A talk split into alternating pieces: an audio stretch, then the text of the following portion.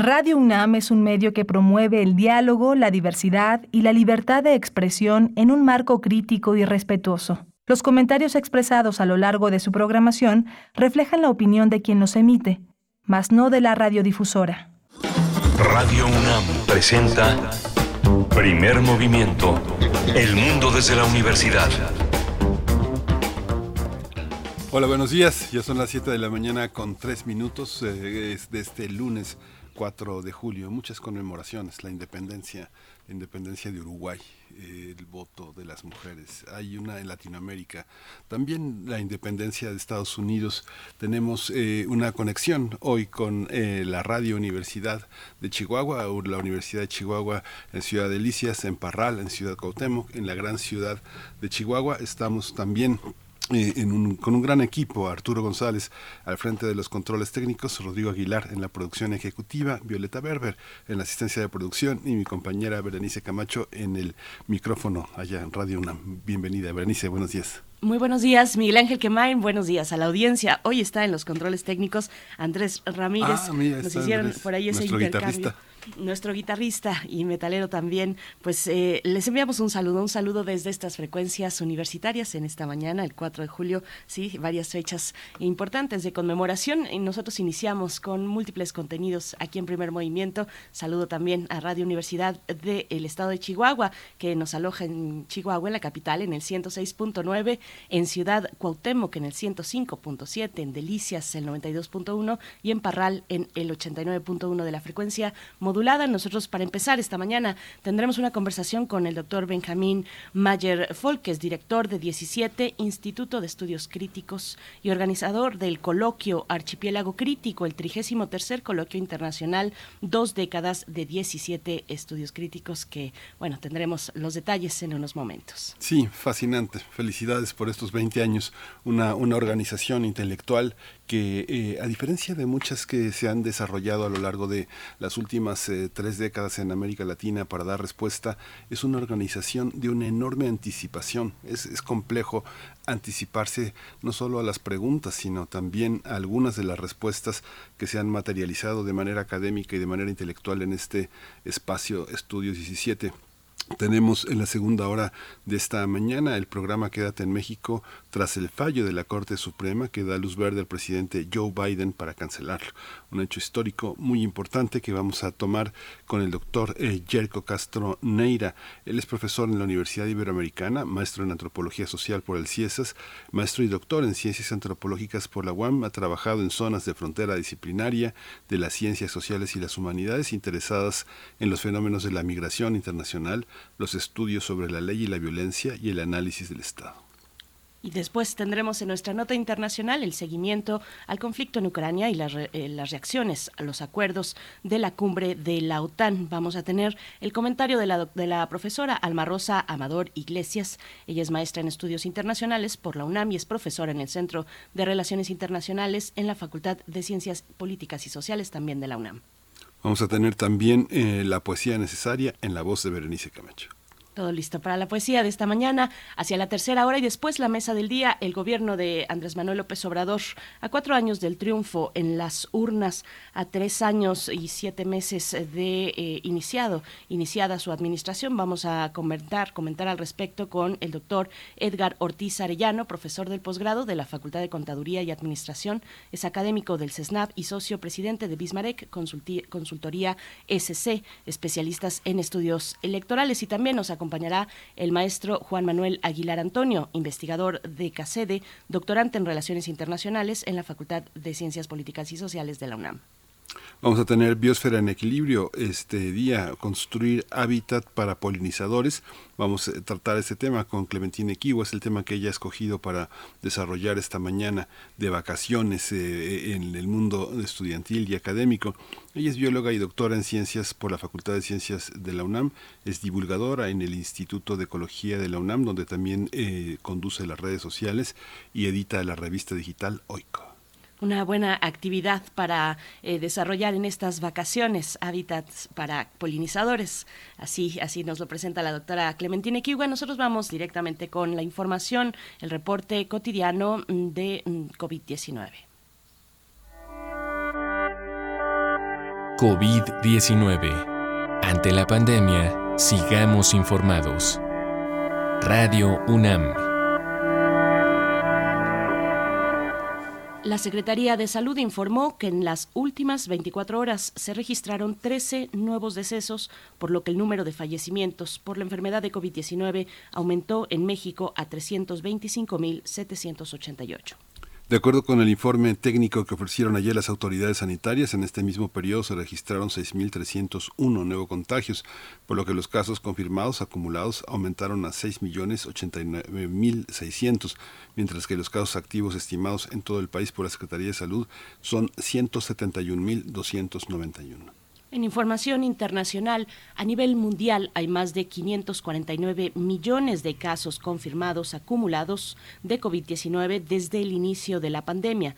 De acuerdo con el recuento de la Universidad Johns Hopkins, el número global de decesos es de 6.338.850. El país más afectado es Estados Unidos, con más de 87 millones de contagios y más de un millón de decesos por COVID-19. En información de la UNAM, al presidir la reunión de seguimiento de la red de macrouniversidades de América Latina y el Caribe, el rector de nuestra Casa de Estudios, Enrique Graue Vigers, aseguró que la integración de las tecnologías de la información y la comunicación en los sistemas educativos representa una oportunidad para solventar las deudas históricas pendientes. En el marco del Congreso Internacional de Universidades Públicas 2022, el rector añadió que si bien en la región ha habido avances, el panorama sobre las políticas digitales nacionales y regionales muestra un horizonte que es complejo y además heterogéneo.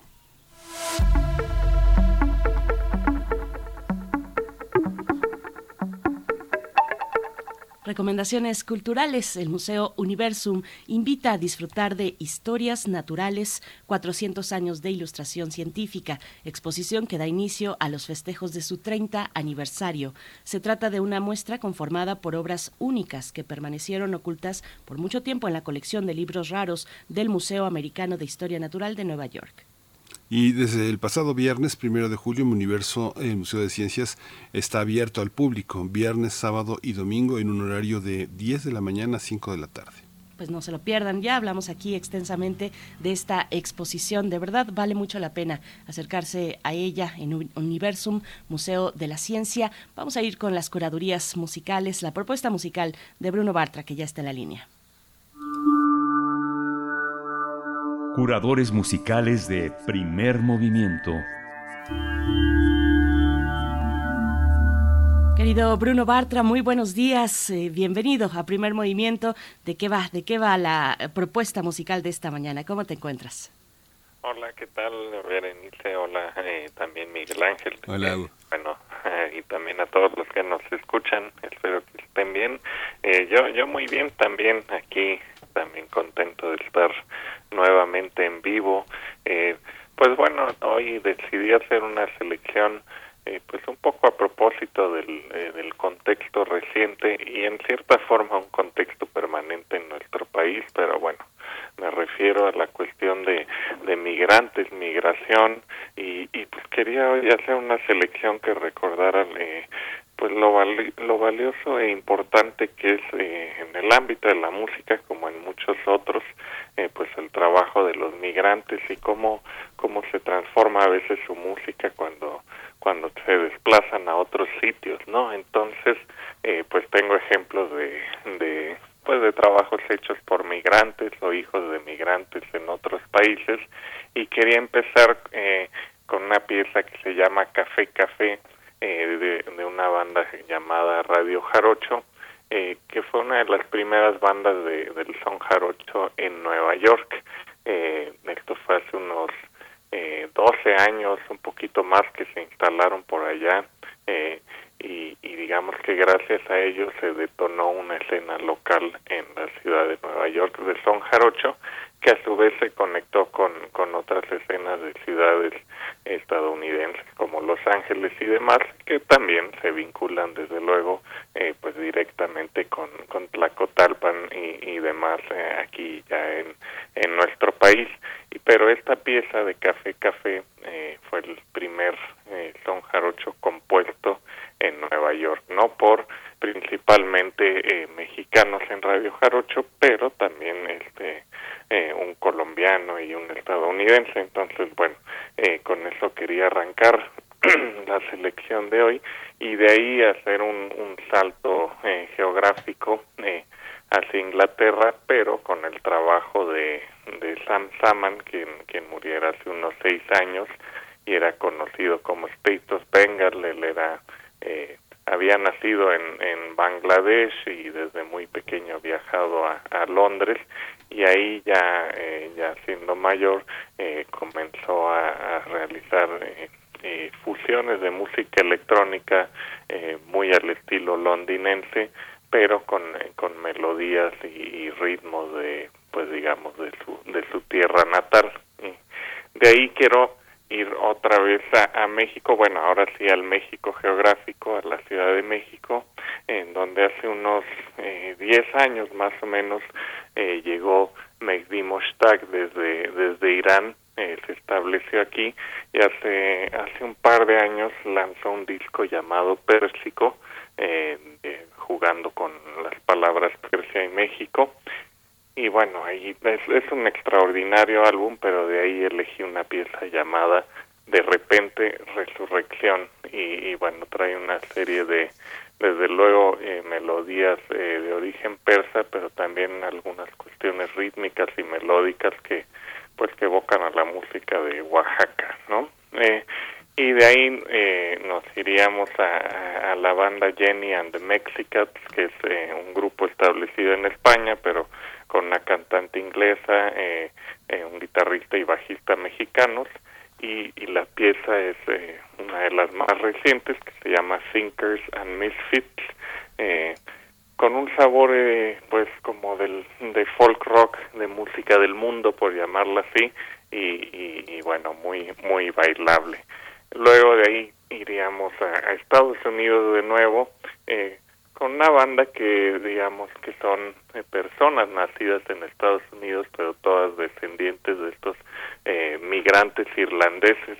Eh, recordemos que a fines del siglo XIX inicios del siglo XX la diáspora irlandesa fue muy importante y llegaba como digamos a los Estados Unidos.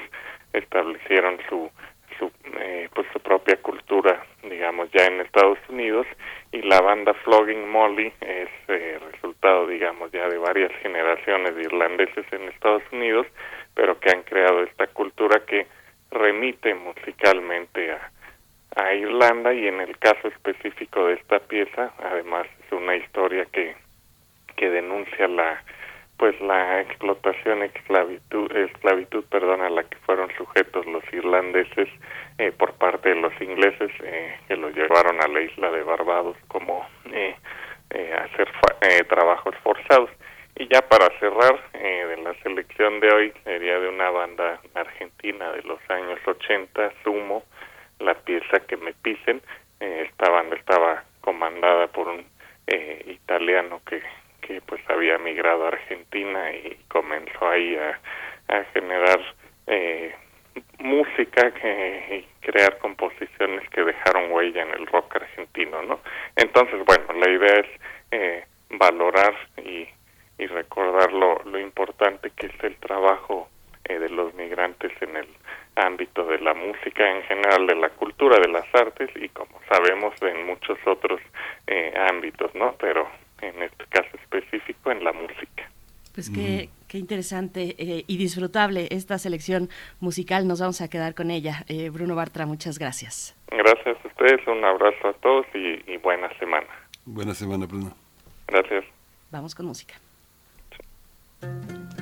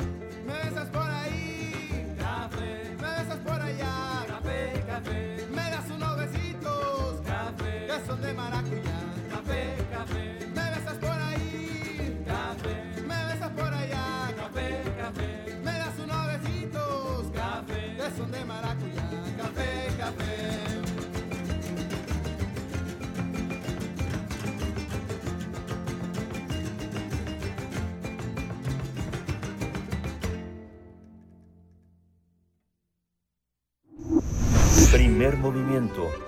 Hacemos comunidad en la sana distancia.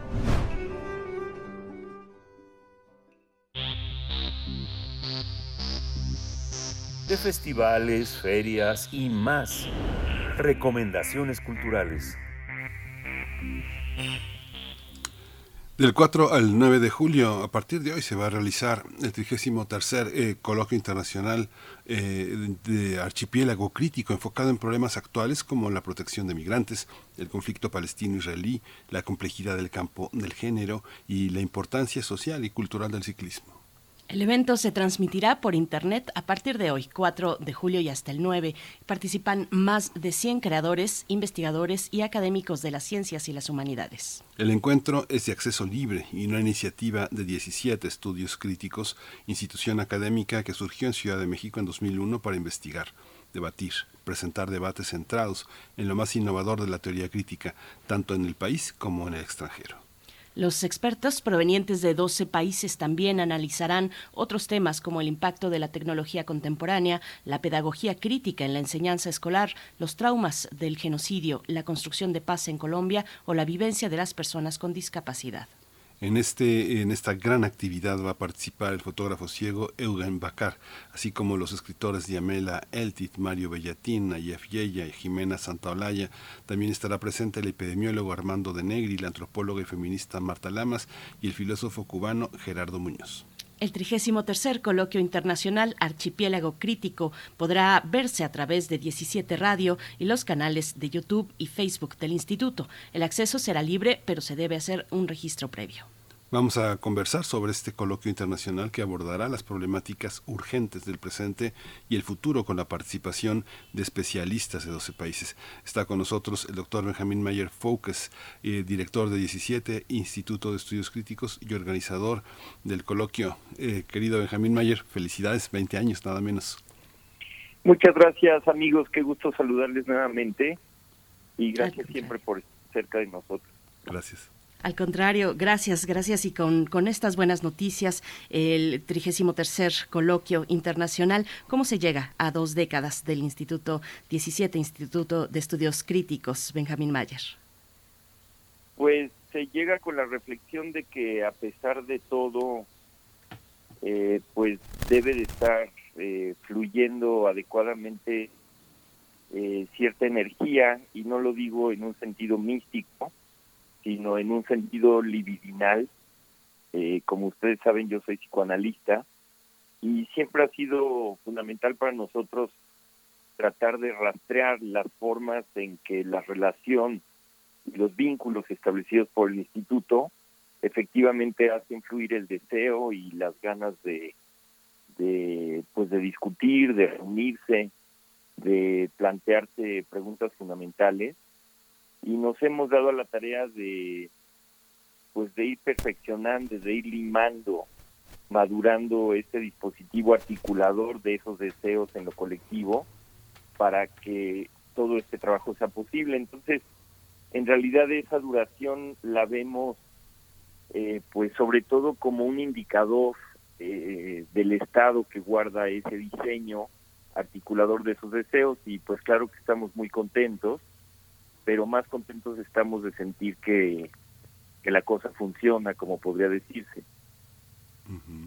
Hoy, es, hoy, hoy eh, se celebra también la posibilidad de la generación de conocimiento y esto que tú llamas el dispositivo articulador, Benjamín, que acompaña también a una, un coloquio que es tan importante porque constituye la formación de un conjunto de estudiantes eh, que generan proyectos que significan producción de conocimiento. Has, has logrado que en esta producción de conocimiento generada por la enseñanza que se puede obtener en, en, 17 estudios críticos se acompañe de una multitud de escritores y de pensadores que no solo se han formado en, en 17, sino que es totalmente una concurrencia de conocimientos que se abrazan a esta columna que es la formación también en 17. ¿Cómo ha sido en 20 años si uno mira a los primeros eh, alumnos formados en 17, hoy son muchos de ellos destacadas figuras de la, de la producción intelectual eh, contemporánea. Cuéntanos un poco ese, ese, esa trenza. Muchas gracias, Miguel Ángel. Pues sí, nuestra visión del trabajo con el saber ha sido siempre eh, desde una vertiente investigativa y creativa. Mm, nos damos el lujo de trabajar en las cosas que realmente nos importan personalmente y que resuenan también más ampliamente en la dimensión colectiva. Entonces, felizmente esta resonancia ha estado, eh, pues, desde el inicio. Eh, muchas veces hemos trabajado con personas que vienen a hacer con nosotros lo que no pueden hacer tan fácilmente en sus instituciones de origen, y eso no es simplemente un plus del proyecto, sino que está en el centro mismo de su programa. Y a partir de esa relación creativa, lúdica, eh, experimental y por cierto también de toma de riesgos con el conocimiento, porque hay que salirse un poquito de las rutas más conocidas para aventurarse por estos derroteros. Eh, esa misma relación con el conocimiento la hemos extendido más recientemente a una serie de esquemas para ir eh, impulsando proyectos e iniciativas en su gestión misma, en su materialidad misma, y poco a poco nos estamos acercando a la construcción de un circuito integral en donde no solamente nos interesa el saber y la creatividad, sino también las bases materiales que hacen posibles los frutos derivados de las ideas y de los intercambios en el sentido cultural, es decir, que nos hemos ido concerniendo cada vez más con la base material para hacer posibles pues todos estos inventos. Como, nosotros hemos sido aquí testigos, eh, Benjamín Mayer, de, de, esos, pues de esos esfuerzos eh, de, un proyecto independiente que se sostiene así, además como un referente no solo en México, sino en la región y más allá. Hemos sido testigos de, esos esfuerzos materiales eh, que, que, parten de la comunidad en torno a 17. ¿Cómo se ha logrado? ¿Cómo, ¿Qué reflexiones al respecto nos puedes compartir para sostener un proyecto como este a lo largo de dos décadas, de 20 años en en, la cuestión pues material, en los recursos materiales, Benjamín. Sí, muchas gracias y, y sí valoramos enormemente pues el, el, largo diálogo que hemos tenido con ustedes, con su, con su auditorio, porque este diálogo social ampliado es de primera importancia para nosotros. Creo que lo que subrayaría es el hecho de que la economía no, es, no son simplemente números e intercambios, sino que tienen un, todos esos intercambios y todos esos números tienen un sustrato libidinal, ¿no? Tienen un sustrato deseante, tienen un, un sustrato íntimo que remiten al fundamento de la economía que es el lazo social mismo. Esto se ve muy claramente y lo hablamos en su momento cuando después de un sismo como el sismo de 2017 se vuelca la solidaridad social y mucho más allá del intercambio económico o del interés en un sentido limitado, eh, esta generosidad de la que somos testigos manifiesta la fortaleza de ese vínculo social.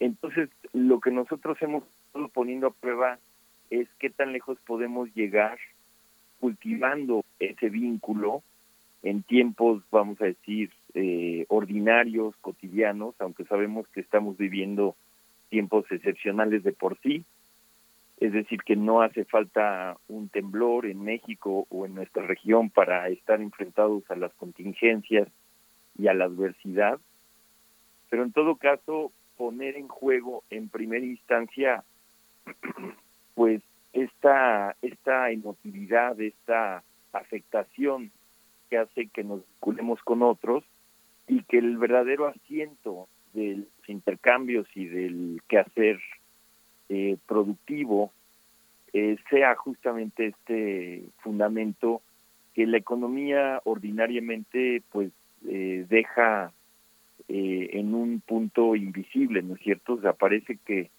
que la economía es simplemente intercambio monetario pero lo que estoy sugiriendo es que justamente no es así y que la verdadera fuente de la economía es el lazo social. Yo diría que esa es la clave para buscar eh, sostener economías a escala y economías puntuales, proyectos eh, particulares, no perdiendo de vista la importancia de lo que se juega ahí justamente en lo personal, eh, allende lo material aparente. Un, espacio fundamental, Benjamín, en estos 20 años ha sido, bueno, dos años de prácticamente de pandemia, pero si uno lo piensa, eh, en el caso de la UNAM, en el caso de la UNAM eh, estaba presente el CUAYET, la educación a distancia, todo un sistema transfronterizo y de responsabilidades, pero recuerdo los módulos que se tenían que aprender de Moodle para poder este, entrar en esa responsabilidad que era la educación a distancia, que era la educación transfronteriza y que era una educación transdisciplinaria. Es una parte muy importante que Estudios 17 fundó en México, que de alguna manera las responsabilidades eh, de los estudiantes y de los profesores se construyan en un espacio virtual, pero además quien, eh, quien tuvo la fortuna de estudiar a lo largo de estos 20 años en Estudios 17, la parte cálida, importante y de confrontación que significaron los foros. ¿Cómo de alguna manera en esta propuesta que ahora se ha elaborado multidisciplinaria en 17 para afrontar la crisis, para afrontar esta precariedad, viene, viene con una semilla muy fuerte de, estos 20 años del trabajo a distancia, pero tan cercano, de debate, de, de, intelección. Cuéntanos un poco de este proceso, porque hay gente que no lo conoce. Muchas gracias. Pues sí, efectivamente comenzamos a trabajar en línea hace ya más de 15 años, eh, cuando todavía era de mal gusto imaginar que el trabajo en línea podría ser hospitalario para el pensamiento crítico. Eh, mucha gente pensaba que eso era para las ingenierías y los saberes eh, eficientes, eh, puntuales y demás.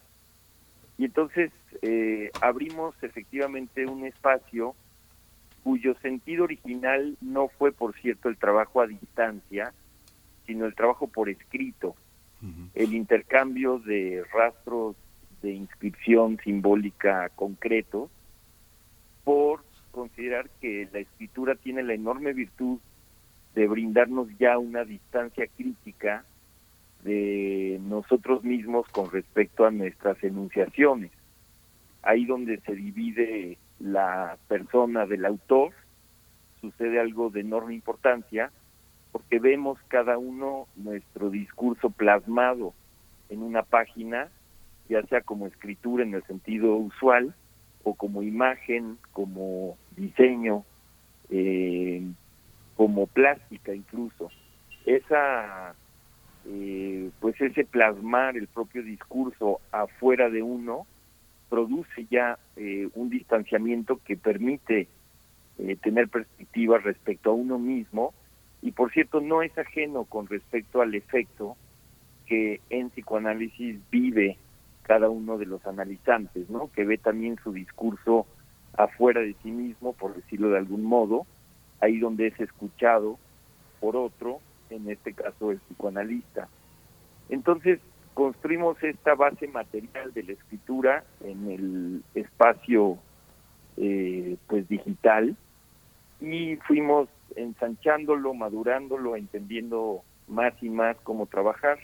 Eso, por supuesto, que posibilita un montón de articulaciones y de mezclas que son las que amablemente aludes, Miguel Ángel, en, el sentido de la interdisciplina, de la mixtura entre lo creativo, lo intelectual, lo lúdico eh, y el rigor, por supuesto. Y entonces, mm, cuando llegó la pandemia, pues nos encontramos en una situación eh, incluso paradójica porque vimos eh, pues la estampida obviamente necesaria que eh, socialmente fue eh, pues de urgencia no para reconvertir un montón de procesos no solamente educativos también laborales a procesos digitales algo con lo que ya estábamos ampliamente familiarizados pero en muchas ocasiones esta forma de la digitalización forzada y presurosa que vimos, en realidad eh, pues intentaba recrear los escenarios en presencia, ¿no? Del salón de clase o de la oficina, etcétera, cuando lo que está en juego y es necesario es más bien reinventar eh, el vínculo, los intercambios y el espacio de enunciación recíproca y de intercambios de ideas y de manifestaciones materiales, eh, digamos, según las especificaciones del medio. Las cosas, por supuesto, en estos dos, tres años han madurado mucho, pero mm, no es que eh, sintiéramos que el resto de la sociedad o de las instituciones educativas de pronto ya hicieran lo mismo que nosotros, porque nosotros en el fondo nunca hemos considerado estar haciendo educación a distancia, aunque de facto lo sea, dado que nuestro enfoque, como les digo, estuvo siempre centrado en la escritura y no simplemente en la telecomunicación. De todas maneras, pues el balance, como para todos, ha sido de luces y de sombra. Eh, por un lado, hemos eh, aprendido y hemos ganado un montón de cosas. Eh, hay muchos procesos que hoy eh, con soltura realizamos en línea de manera creativa y fecunda. Y por otro lado, pues hay experiencias que todos conocemos de empobrecimiento, de aislamiento, aún dentro del lazo digital. Entonces, eh, para resumir eh, todo esto que les comento, diríamos que la digitalización no es una, no hay una sola forma universal y única de digitalizado o de virtualizar eh, quehaceres o vinculaciones. En realidad hay muchos universos posibles de vínculo digital y cada uno tiene que ser pensado en su especificidad y bueno, he tratado de describir brevemente nuestra propia perspectiva en esos terrenos. Eh, Benjamín, bueno, yo eh, recuerdo que en mis que en mis años de universitaria recuerdo que pues en 17 siempre siempre encontraba una, una propuesta, una posibilidad de diálogo, de dialogar, eh, encontraba también las preguntas que, que, estaba buscando y que todavía no me planteaba, pero que sabía que estaban ahí, esa y, también la, la, difusión, digamos, en ese caso en aquellos años en Facebook, a través de Facebook, a través de redes sociales, pues fue un, un referente importante, un norte, digamos, para dialogar desde la universidad, yo como universitaria de esta casa de estudios, dialogar eh, con, con, otro referente. ¿Cómo, ¿Cómo se desdobla? Lo pongo ahí como, como un ejemplo, ¿no? que seguramente muchos de nuestros radioescuchas identifican o se identifican tal vez, cómo se desdobla esta relación con quienes han pasado por las aulas de 17, eh, cómo, cómo se da ese seguimiento también a una relación que eh, pues se espera no sea tan momentánea, ¿no? Muchas gracias, pues qué alegría escuchar eso. Lo que quiero enfatizar es que mm, la forma en que está planteado el proyecto debe pensarse más en términos de una mediación que en términos de una producción que tengamos en casa y que circulemos socialmente. ¿A qué me refiero? Desde hace ya ocho o nueve años eh, hacemos una convocatoria semestral para recibir propuestas para impartir cursos, por ejemplo, de extensión. Y recibimos propuestas de todos lados. Recibimos más o menos 60 propuestas al semestre de América Latina, de Europa, de Norteamérica, por supuesto también de México. Y esto nos permite em, pues ser hospitalarios con respecto a un montón de ideas, de iniciativas de planteamientos que no serían naturalmente los nuestros, pero que valoramos justamente porque no se nos ocurrieron a nosotros. Y mm, seleccionamos esas propuestas y las relanzamos al, al espacio público.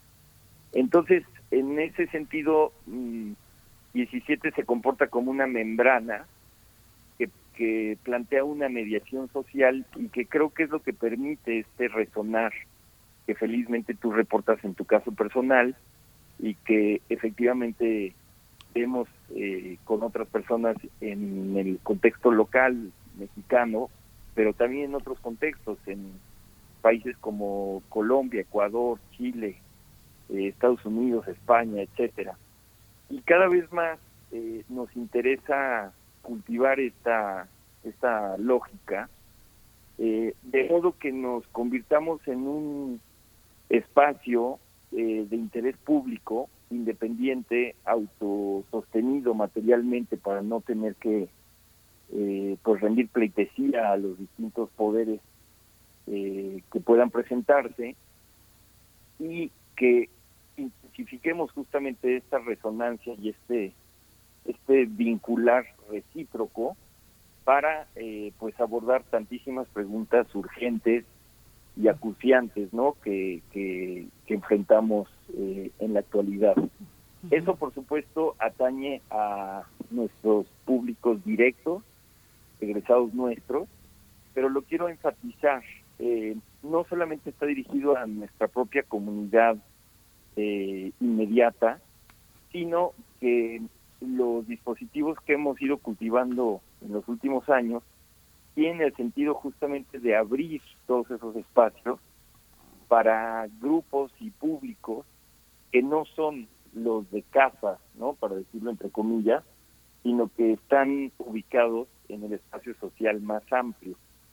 en este sentido, lo, lo que estoy destacando, pues eh, toma distancias de esa oposición clásica entre el adentro y el afuera, el adentro y el afuera, por ejemplo, de las universidades o de los entornos culturales, de las capillas, de los grupos, de las revistas, etcétera, que siempre tienen una seña fuerte como de pertenencia y eh, pues hacemos valer la descentralización característica del modo de funcionamiento de la digitalidad para hacer que los intercambios sean infinitamente más multilaterales y descentralizados dentro de un marco curatorial reconocible. Y este es el planteo que pues nos hemos trazado para los próximos años eh, para fortalecer esta vocación y que esa hermosa experiencia que tú reportas pues se intensifique y se multiplique también eh, en todos estos sentidos. Sí, hay una parte, Benjamín, y tú lo sabes muy bien, el tema de la, eh, de la lentitud para, por ejemplo, colocar a ciertos espacios universitarios en la contemporaneidad, en la inmediatez también de la discusión de temas eh, fundamentales, porque los programas de estudio en las comunidades universitarias, en la nuestra, en la UNAM, por ejemplo, son, son, son, tienen un proceso muy lento, digamos, aprobar en un consenso muy generalizado un programa de estudios puede llevar entre año y medio y dos años para que se pueda aplicar y la y la y el aterrizaje en las generaciones que, que van a hacer posible esa, esas modalidades nuevas. En 17 ha sido muy asombroso cómo se han incorporado tanto en su centro de estudios avanzados como resultado estudios de la discapacidad, eh, de la migración, del género, la gestión crítica de la cultura, la gestión y pensamiento organizacional, muchos espacios de pensamiento que son eh, que se han ido incorporando a los programas de estudios y que también convierten de alguna manera a 17 en un espacio de consultoría. Muchas universidades privadas pueden entender cómo incorporar nuevas preguntas a programas tan consuetudinarios y tan eh, programáticos por parte de las autoridades eh, federales de educación. ¿Cómo entrar en esa, cómo un balance, Benjamín, de esa parte de entrar de manera innovadora en proyectos que ni siquiera se pensaban hace 20 años como parte de un programa de estudio? Un poco, ah, antes de que entremos también a Mutual y a Mercado Flotante, un poco que compartas esa experiencia, cómo se han convertido estas preguntas de la incertidumbre en una estabilidad académica crítica. Muchas gracias. Pues efectivamente hemos concebido nuestro trabajo como un eh, trabajo de campo, no como un laboratorio, como un, punto de experimentación permanente y nos hemos eh, dado a la tarea muy eh, pues deliberadamente de generar eh, estructuras formales, administrativas, organizacionales y de gestión que tengan la flexibilidad y la ligereza para que quien lleve la voz cantante sean aquellos que se ocupan de los contenidos.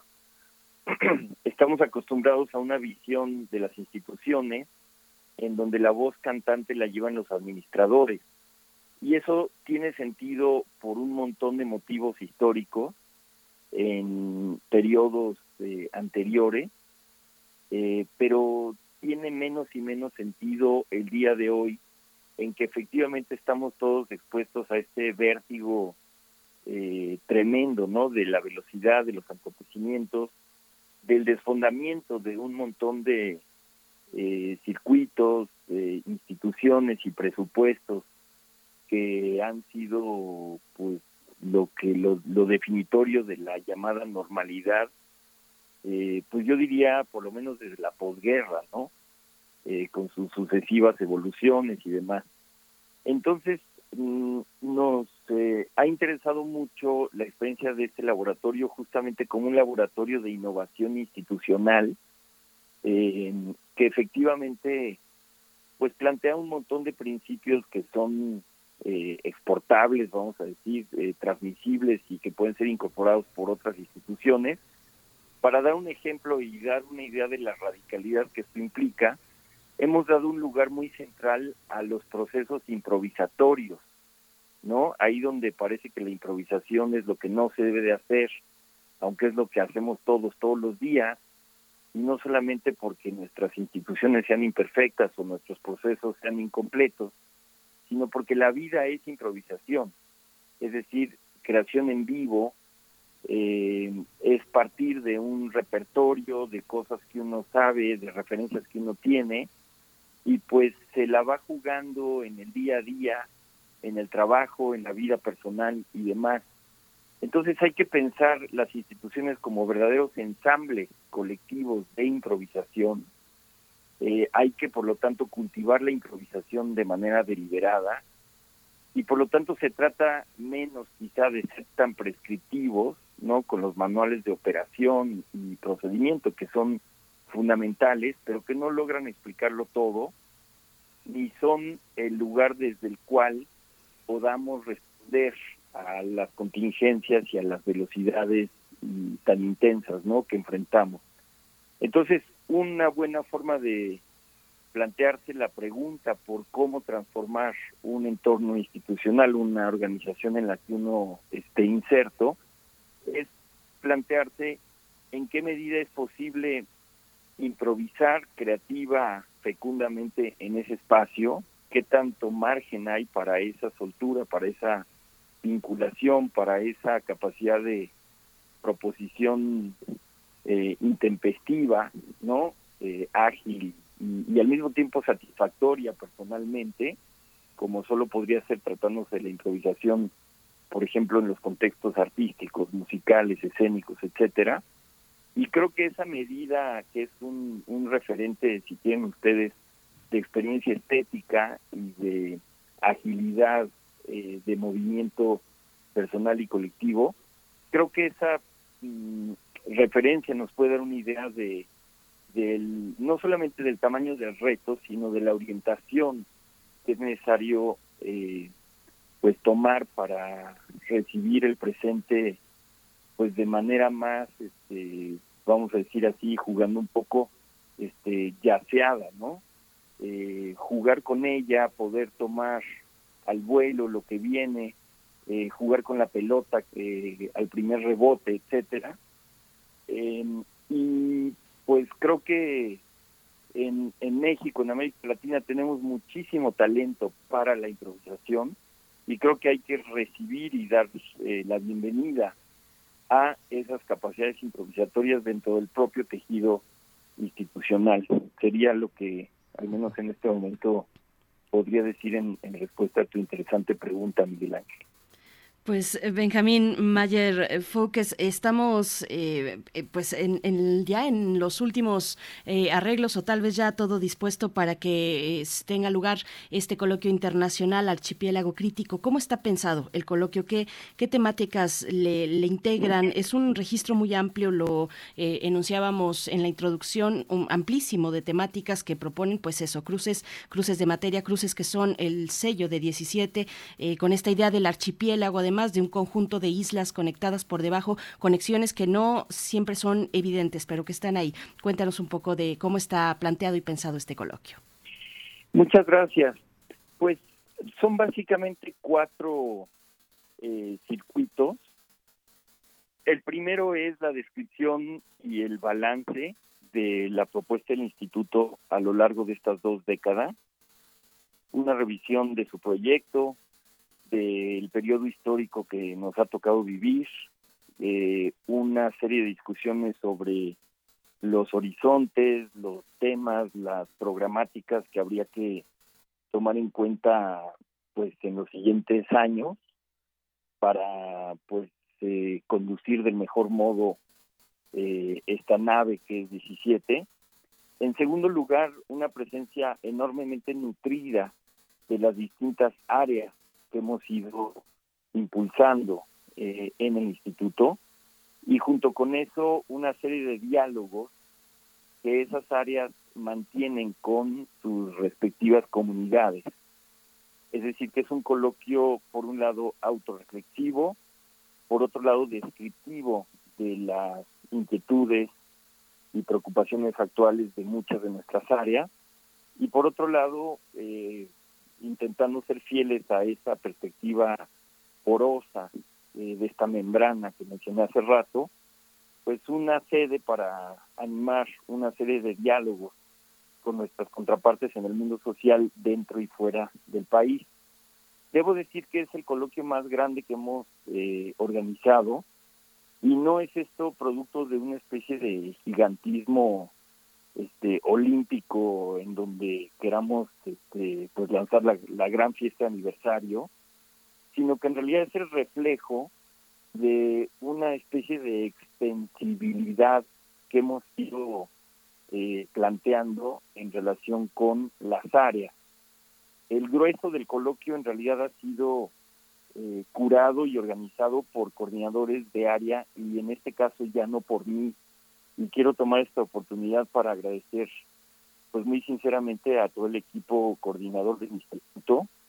Es decir, que la mayor parte de las mesas no han sido curadas eh, por mi persona y esto lo celebro particularmente porque habla de esa descentralización también eh, de la que hablamos eh, ampliamente con miras al espacio social en, nuestro propio patio, ¿no es cierto? En nuestro propio modo de, operar y demás. Y poco a poco nos, nos dirigimos a, ampliar los coloquios para que sean también ferias que puedan eh, acoger un montón de otros proyectos con los que podamos dialogar, eh, también en términos de estas nuevas plataformas que hemos comentado con ustedes, eh, la mutual, el mercado flotante Critical Switch, que son espacios para fortalecer materialmente la iniciativa, bueno, la nuestra, por supuesto, pero también muchas otras. Y entonces el, el tamaño y la diversidad del coloquio, pues son una encarnación y una celebración de esta diversificación descentralizada eh, que estamos cultivando en el propio 17. Eh, el programa se puede consultar eh, en línea en nuestra página principal 17edu.org y también paulatinamente en una página nueva que vamos a lanzar llamada 17index.org, 17index.org, que de ahora en adelante poco a poco reunirá la totalidad de nuestra programación porque efectivamente ya se ha vuelto difícil saber pues todo lo que está pasando a la vez eh, en este archipiélago crítico en que hemos ido eh, convirtiendo a 17. Pues Benjamín, qué, qué, qué, qué impresionante, qué, logros, qué futuros eh, eh, viene eh, para, para, los próximos meses. Es muy interesante. Te agradecemos mucho que lo compartas. Hay que decirle al radio escuchas que es necesario eh, registrarse en la página de 17 para participar en todos los canales que van a estar disponibles las discusiones y bueno, pues ahí estaremos, Benjamín. Es, muy es muy interesante tener esa memoria, pero también la presencia, acompañar este esfuerzo. Muchas gracias, Benjamín. Al contrario, muchas gracias a ustedes eh, sirva esto como un llamado, como una invitación amplia y, por cierto absolutamente sincera, más allá de cualquier fórmula diplomática, a que se involucren con nosotros, con este dispositivo que hemos ido cultivando, pues todos aquellos en quienes resuene, que se sientan eh, tocados por él, y por cierto, dentro y fuera de la Ciudad de México, dentro y fuera de México país, y siempre en diálogo con amigos eh, como ustedes, con personas, con organizaciones, estaremos encantados de, trabajar y de colaborar con todos aquellos que se sientan llamados a, hacerlo. Así que en ese tenor es que les agradezco muchísimo esta eh, agradable eh, conversación. Igualmente, y, hasta pronto, enhorabuena, enhorabuena a, todo, a todo el equipo, a toda la comunidad de 17 Instituto de Estudios Críticos, Benjamín Mayer Fouques, eh, director de este, de este espacio, pues un referente, un referente que se ha logrado colocar. Muchísimas gracias. Al contrario, muy buen día. Bien, pues del 4, a partir de esta mañana, de esta mañana a las 11.30 de la mañana, inicia, inicia el programa de este coloquio internacional Archipiélago Crítico de 17 Instituto de Estudios Críticos. Nosotros vamos con música de la curaduría musical de Bruno Bartra, State of Bengal, a cargo de esta canción que se titula Burn Your Toes.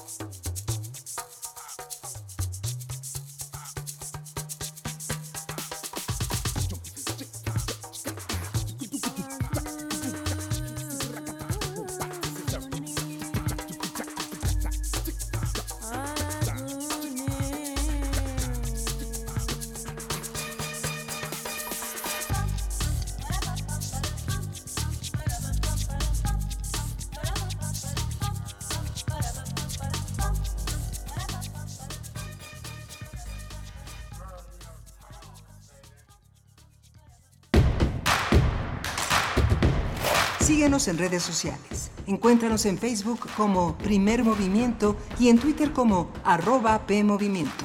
Hagamos comunidad.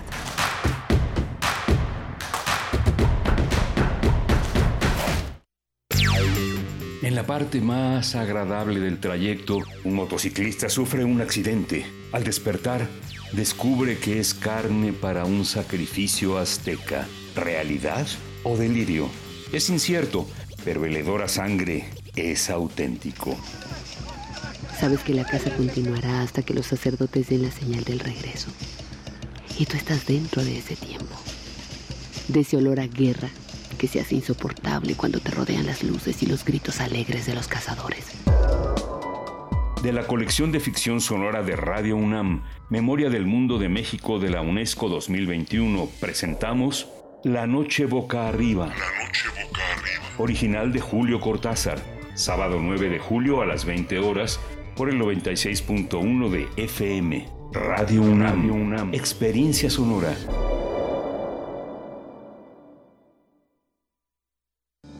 El PRD es tu opción, porque necesitamos empleos dignos. Necesitamos que sea prioridad nacional terminar con la violencia contra la mujer. Necesitamos educación de calidad, no la de Delfina.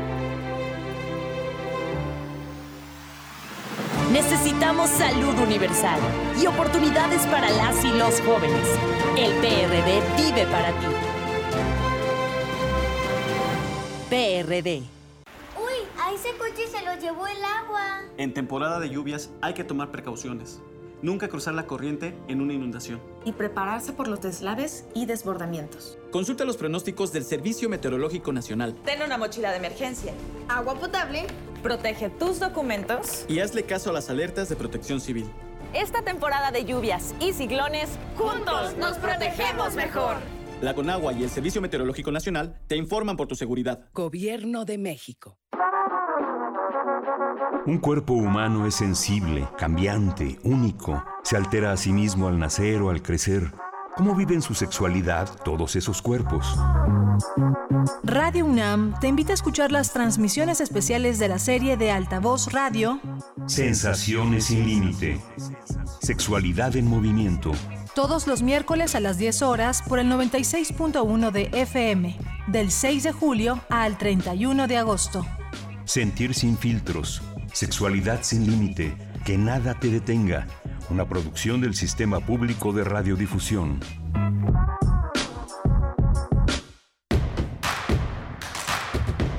Encuentra la música de primer movimiento día a día en el Spotify de Radio UNAM y agréganos a tus favoritos.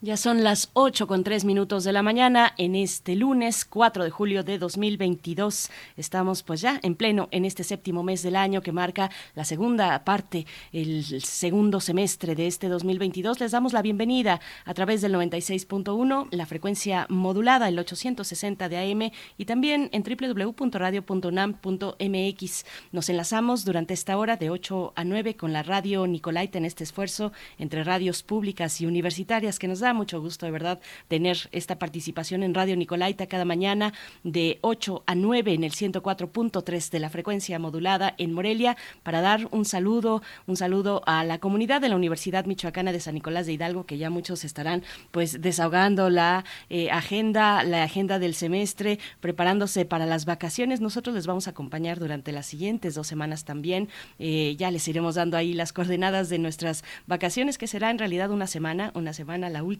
de este mes de julio, pero estamos aquí esta mañana con ustedes con muchos, muchos, muchos temas interesantes que les proponemos cada día. A cargo está eh, todo este proceso eh, de un gran equipo, Rodrigo Aguilar en la producción ejecutiva, Violeta Berber está en la asistencia de producción, Andrés Ramírez esta mañana en los controles técnicos a cargo de la consola, Tamara Quiroz en redes sociales y Miguel Ángel Quemain en la voz, en los micrófonos. ¿Cómo estás, querido Miguel Ángel? Hola, Berenice, buenos días, buenos días a todos. Sí, pues ya en la preparación, ya en la preparación de las vacaciones del 18 al 22 eh, de julio ya estaremos con una programación grabada que hemos hecho una selección, la producción ha hecho una selección eh, interesante de todo lo que puede valer la pena, según nosotros y según la producción, de volver a ser escuchado de una actualidad que eh, cobra una dimensión distinta en la, en, la, en la repetición, en la posibilidad de volver a repensar muchos de los contenidos que eh, son eh, una muestra de cómo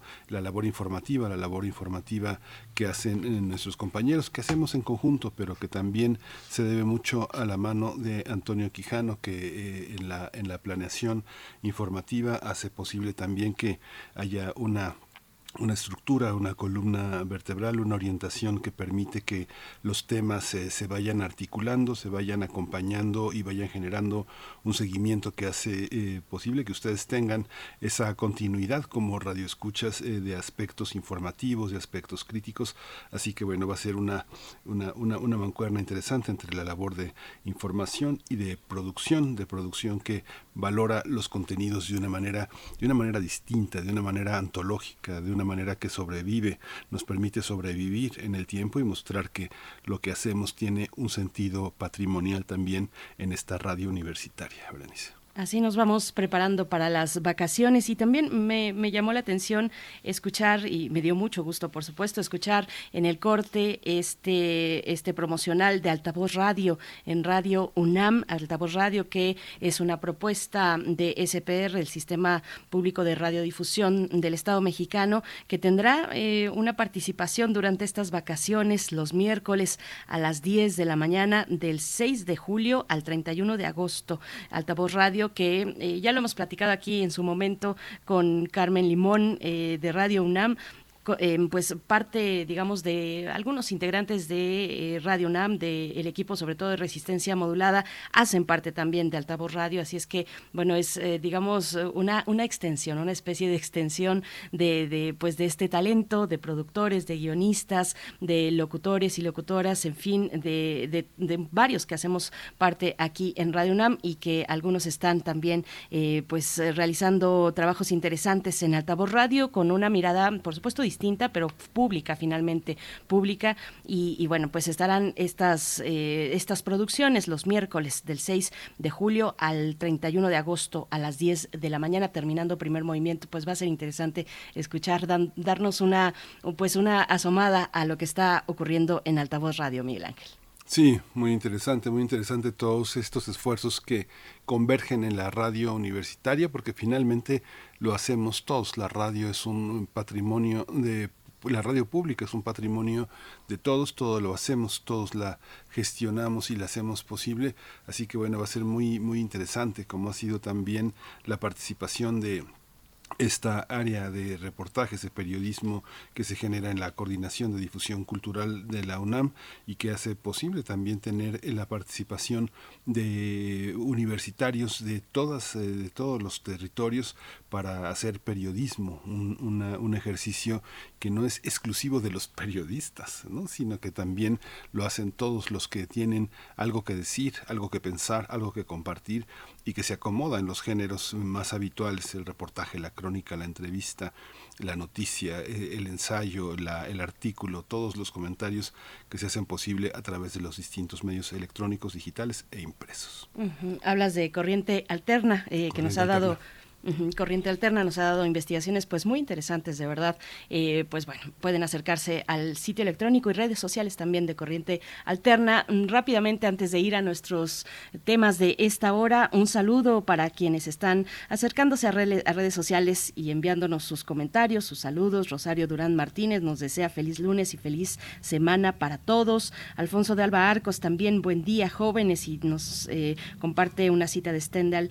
Eh, intenta no ocupar tu vida en odiar y tener miedo. Gracias, Alfonso de Albarcos. Abel Arevalo con un cafecito, un GIF de cafecito para este lunes. Feliz lunes, nos dice. Pues gracias a todos ustedes escribiendo en redes sociales. Nosotros tendremos a continuación en la Nota Nacional el programa de Quédate en México tras el fallo de la Corte Suprema que da luz verde al presidente Biden para cancelar este programa eh, que inició y, pues eh, estuvo vigente durante años. Eh, inició con la gestión de Donald Trump en los Estados Unidos. Vamos a tener el comentario del doctor Jerko Castroneira, profesor de la Universidad Iberoamericana, maestro en antropología social por el CIESAS, maestro y doctor en ciencias antropológicas por la UAM. Ha trabajado en zonas de frontera disciplinaria de las ciencias sociales y las humanidades, interesadas en los fenómenos de migración internacional, estudios sobre la ley y la violencia y el análisis del Estado para platicar de Quédate en México, Miguel Ángel.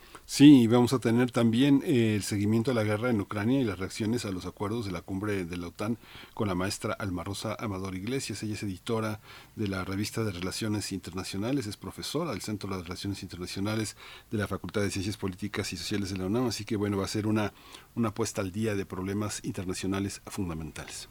Bien, pues vamos con nuestra nota nacional. Primer movimiento Hacemos comunidad en la sana distancia.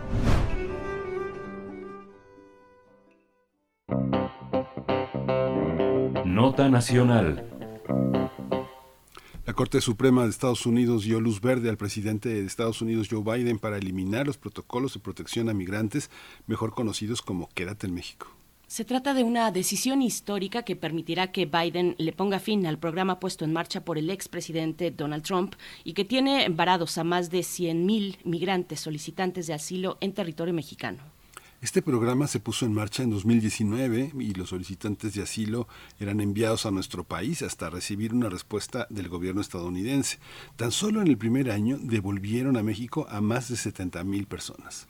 No obstante, en enero de 2021, cuando Joe Biden asumió la presidencia de Estados Unidos, suspendió el programa Quédate en México, aunque el 14 de agosto el juez Matthew McMahon ordenó reanudarlo bajo el argumento de que el gobierno del demócrata no consideró los beneficios del programa como disuadir la llegada de migrantes a la frontera con México. Esto en diciembre de 2021 tuvo como oh, propósito reactivar de manera parcial el programa luego de llegar a acuerdos con México para establecer cambios en su manera de aplicarse. Pues bueno, vamos a tener una conversación esta mañana sobre el programa Quédate en México y su inminente cancelación. Nos acompaña con este propósito el doctor Yerko Castroneira, profesor de la Universidad Iberoamericana, maestro en antropología social por el CIESAS, maestro y doctor en ciencias antropológicas por la UAM. Muchas gracias por esta presencia. Bienvenido a Primer Movimiento, doctor Yerko Castroneira. Buenos días. Buenos días a ustedes y buenos días al auditorio. Muchas gracias por la invitación. Muchas gracias, eh, doctor eh, Castroneira. Pues eh, si nos pone al día un poco, eh, ¿qué significó en su momento este programa? ¿Cómo lo recibió la administración de López Obrador? ¿Y qué significa este giro en, en, en esta política migratoria? Bueno, eh, como ustedes han hecho recién el relato, digamos, de hechos, la cronología de situaciones que fueron ocurriendo en estos últimos tres o cuatro años desde 2019, en realidad el programa eh, de, de, protección a migrantes, el MPP o Quédate en México, Remain in México, tiene varios nombres, digamos, es un programa que creó eh, la administración de Donald Trump y que junto con el título 42, que quizás podemos hablar de eso más adelante, se transformaron en dos ejes fundamentales de la política de, de cero tolerancia que estableció el gobierno de Donald Trump contra la migración indocumentada. Entonces, evidentemente, esto desde un comienzo fue dando muestras de ser una política cruel e inhumana y además fue demostrando la enorme creatividad del gobierno norteamericano para causar daño y para provocar daño en personas concretas, en seres humanos concretos, ¿no? Eh, ¿Cómo lo recibió el gobierno de, de, de, de, México? Bueno, en un principio hay que recordar que también cuando estaba asumiendo la administración eh, Andrés Manuel López Obrador, él tuvo una política de puertas abiertas, estableció una relación de confianza con eh, Centroamérica, eh, no se pidió papeles y documentos a, a, la entrada de migrantes que venían desde el sur, pero inmediatamente hay que recordar que Donald Trump, al principios del año 2019, ah, perdón, en junio de 2019, ejerció una enorme presión económica y estableció la posibilidad de subir aranceles en la frontera todos los productos mexicanos que llegan a Estados Unidos, lo cual iba a traer una consecuencia desastrosa para la economía mexicana. A partir de eso es que eh, la administración de eh, Andrés Manuel López Obrador cambió y se alineó, digamos, a las directrices de Estados Unidos y empezó a trabajar en complicidad eh, eh, junto con Estados Unidos eh, apoyando este este protocolo de protección a migrantes que en realidad de protección no tiene absolutamente nada no hay muchísimas denuncias muchísimas eh, eh, todavía procesos que están en cortes de Estados Unidos incluso en México y que han alegado un montón de situaciones que podríamos detallar en la conversación que vamos a tener hoy día Precisamente, doctor Castroneira, ¿qué ha significado para nuestro país? ¿Cuál es el saldo de la puesta en marcha de este de este programa Quédate en México que llega con la decisión de la Corte pues a su a su final? Ay, mira, son muchísimas la, los efectos, no solo para México, también son efectos para Centroamérica, para, para, para migrantes que vienen eh, transcontinentales, que se llaman, que vienen de África, y por supuesto para migrantes caribeños, fundamentalmente haitianos. Eh, los efectos son muchísimos. En primer lugar, eh, se fomenta una situación caótica e injusta. Eh, nunca la información fue clara de parte de Estados Unidos ni tampoco de parte de México. Entonces, como no se informaba los procedimientos, los tiempos, los procesos, eh, hubo mucha confusión, mucha eh, una situación caótica se generó en las fronteras, especialmente la frontera norte de México con Estados Unidos. De alguna manera también esto abrió todo tipo de irregularidades, todo tipo de arbitrariedades, haciendo casi imposible que las eh, personas con necesidades de protección internacional pudieran recurrir al derecho internacional al asilo. De alguna manera también se fomentó la violencia institucional, la militarización, hay que recordarse, eh, eh, se había creado recién la Guardia Nacional en México y prácticamente una buena parte de las funciones de la Guardia Nacional mexicana estuvo destinada a proteger la frontera sur y la frontera norte de la migración indocumentada. Eh, también hay que decirlo con mucha claridad, este programa generó mucho dolor y sufrimiento entre los mismos migrantes, una situación constante de, de, terror y de miedo a las autoridades y a los abusos de las autoridades.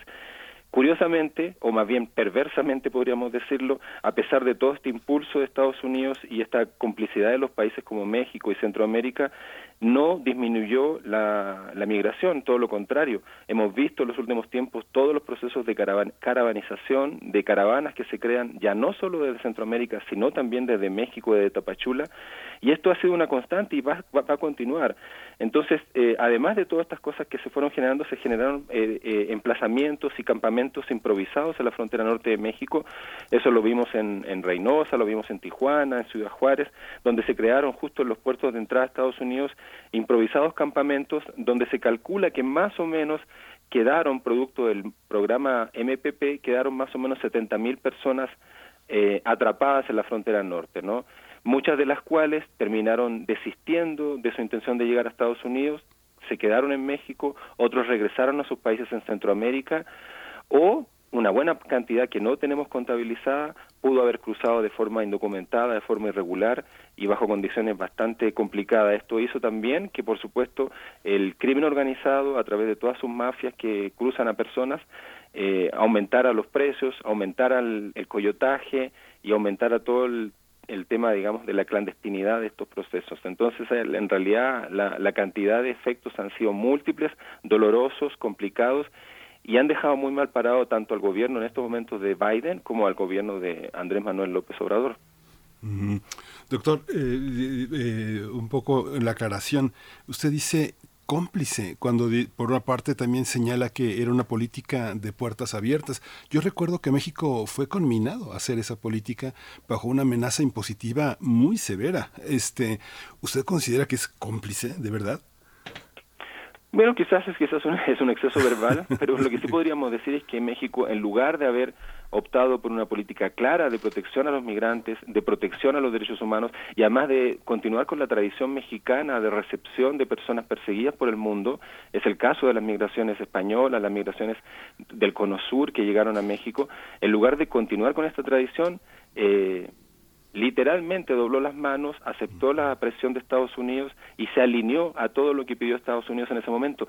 Y, y, utilizo la palabra cómplice porque fíjense lo que ocurrió ahora. Eh, como ustedes relataron hace un rato atrás, el año pasado eh, Biden, eh, cuando asume la presidencia, inmediatamente termina con el programa MPP. dos estados de Estados Unidos, Texas fundamentalmente, no interponen una demanda contra el gobierno de Estados Unidos declarando ilegal esta medida y hay un juez en, en Texas que vuelve a reinstalar, a obligar a, Estados Unidos a reinstalar esta, esta, este programa MPP. En ese momento México dice no, y durante varios meses el canciller mexicano está negociando en Estados Unidos para cambiar las medidas y ahora sí en este en el momento en que se vuelve a reinstalar en diciembre por poco tiempo digamos porque ahora se vuelve se va a volver a cancelar digamos pero en ese momento México sí exige lo que no exigió en el primer momento, ¿no? Entonces empieza a exigir, por ejemplo, que los procesos no pueden durar más de seis meses, ¿no? Es una cosa muy importante, que haya, por supuesto, dotación de abogados para, para los demandantes de asilo, porque uno de los problemas que tenían ellos es que al entrar a una corte en Estados Unidos le daban una lista larga de abogados posibles pero no había ninguna posibilidad ni material, ni económica, ni lingüísticamente de establecer un contacto con esos abogados que estaban en Estados Unidos y los migrantes eh, del MPP tenían que esperar desde México. Entonces, ahora sí México en esta oportunidad sí exigió que fueran una temporalidad razonable, que se hicieran con traductores y con, y con abogados y que hubiera claridad eh, en la información. Eh, y además se le exigió que Estados Unidos eh, coparticipara, digamos, en la recepción de los migrantes en Estados Unidos, en México, es decir, que dotara de eh, eh, recursos materiales para los albergues, para las organizaciones de la sociedad civil y para todos aquellos espacios para que pudieran eh, acoger a estas personas. Entonces, en ese sentido me parece que México ha tenido una actuación por lo menos displicente, no ha actuado como debería haber actuado. Por supuesto, las presiones son enormes, las entendemos, pero creo que hemos estado en un camino equivocado. Por suerte ahora la decisión de la Corte Suprema de Estados Unidos enmenda el rumbo, es un paso importante, no es el paso definitivo, pero sí es un paso en la dirección correcta. Eh, doctor, y bueno, para disipar un poco esa incertidumbre en la que nos hemos encontrado en todos estos meses de hacia dónde ahora con el gobierno de Biden tomará, eh, qué tipo de rumbo tomará la política migratoria de los Estados Unidos, nos dice, bueno, sabemos eh, con esta noticia se suspende Quédate en México, pero aún permanece el título 42. que nos, nos comente un poco al respecto, doctor Castroneira, porque, bueno, yo entiendo que este título 42 también tenía un plazo final que ya ocurrió a finales de mayo, entiendo, de este año. Eh, ¿Cómo está esta situación ahora? Ese es un, gran problema. Justamente como decía al principio, el MPP eh, o el, el, protocolo de protección a migrantes más esta política del título 42 son dos elementos fundamentales que han eh, desbaratado, han empezado a destruir todo el sistema de asilo que tenía Estados Unidos y que lo caracterizó como un país que recibió a prácticamente todas las nacionalidades del mundo en determinados momentos de su historia, ¿no? Entonces es muy importante considerar que este título 42 hace parte también eh, de la misma lógica del MPP, que es evitar a toda costa que lleguen migrantes a Estados Unidos. Hay que explicar que el título 42 es una vieja ley de salud pública en Estados Unidos del año 1944 que establece que las autoridades norteamericanas en las fronteras pueden eh, impedir la entrada de personas de las cuales se sospeche que pueden eh, traer eh, enfermedades infecciosas, ¿no? Se hizo en una lógica y en una época que correspondía a cierto tipo de enfermedades. Pero bueno, en este caso fue Donald Trump y su equipo que la sacaron, la desempolvaron, digamos, de la historia de la salud pública norteamericana y la vuelven a poner en ejecución y eso les permite a las autoridades norteamericanas en las fronteras eh, expulsar a diestra y siniestra, expulsar a lo loco, como dicen los defensores de migrantes, eh, sin debido proceso, sin eh, considerar la necesidad de protección internacional, sin escuchar ninguna alegación de parte, digamos, de las personas demandantes de asilo. Entonces, el título 42, efectivamente, Biden intentó también eliminarlo, pero no ha podido. Y en estos momentos creo, me da la impresión que la concentración fundamental del gobierno de Biden estuvo en desbaratar el MPP, se logra este triunfo y me da la impresión que ahora tendrían que ir por el título 42 porque si solamente se logra que el MPP no, no marche y funciona y continúa funcionando el título 42, quedamos literalmente en las mismas, ¿no? No habría ninguna situación muy eh, dramáticamente diferente para los migrantes, es decir, el título 42 hoy día es la principal razón de expulsión de migrantes eh, que intentan llegar a Estados Unidos. Entonces tiene que eh, haber una política de presión para que se pueda desbaratar. Lo que están pidiendo muchos académicos y, organizaciones eh, de tanto de Estados Unidos como de México, de defensores de migrantes, es que Estados Unidos, a partir de esta decisión de la Corte Suprema, pueda reformular y reconstruir su política migratoria en términos, digamos, de, digamos, del país occidental más importante, ¿no? Que pueda reconstruir esta política migratoria y dar un ejemplo al mundo, digamos, de una política mucho más abierta, eh, mucho más razonable y que vuelva a enmendar el debido proceso. esa es la orden fundamental de la Corte Suprema hoy día, es decir, le dice a Biden que se debe restablecer el debido proceso y el debido proceso significa que las personas que son perseguidas por diferentes situaciones políticas, económicas, etcétera, etcétera, eh, tienen el derecho a ser escuchados en su demanda de protección internacional. Y el derecho al asilo que existe desde 1951 tiene que volver a, operar. Y eso significa que las personas que lo soliciten tienen todo el derecho a esperar en Estados Unidos en este caso a que su proceso se vaya desarrollando y no tengan que esperar en del lado mexicano. Entonces por eso digo que el título 42 y el MPP van juntos son totalmente complementarios y por eso ahora logramos y se logró un gran eh, triunfo al, cuando la Corte Suprema escucha la, posición de Biden y en ese sentido estamos en un buen en un buen camino, pero nos falta, por supuesto, eh, que el título 42 se eche para atrás. Doctor, hay una parte en este siglo, las caravanas eh, eh, nunca antes habían sido tan visualizadas, tan visibles en los medios de comunicación y las caravanas lo que dicen es vengo a quedarme, no vengo a trabajar, vengo a vivir, vengo a quedarme y esto es eh, una, eh, una imaginación que tengo de mi propio futuro. Sin embargo, una parte importante también de la migración centroamericana y mexicana es eh, vengo a Estados Unidos para poder regresar con dignidad a mi país. Es una parte fundamental de la migración. No vengo a quedarme, aunque muchos mexicanos se quedaron y se quedan y las familias transitan y fluyen, pero estas dos modalidades, ¿cómo lo observa usted? En la política migratoria se tendría que reflejar esas dos eh, voluntades, esos dos deseos, quedarse y ir para regresar a su país. Tiene toda la razón. Fíjate, Miguel Ángel, que en realidad, eh, por una parte, la realidad excede a los conceptos, digamos, para decirlo de otra forma. Hoy día si uno pregunta quiénes son estas personas que están en la frontera norte de México, quiénes son estas personas que están en Tapachula tratando de llegar o seguir avanzando hacia, hacia el norte, lo que tendríamos que decir es que hoy día, eh, a diferencia de 30 años atrás, 40 años atrás, cuando teníamos un perfil migratorio muy claro, hace 40 años migraban hombres, jóvenes, solos o acompañados de, de amigos o de familiares, pero eran hombres solos que viajaban.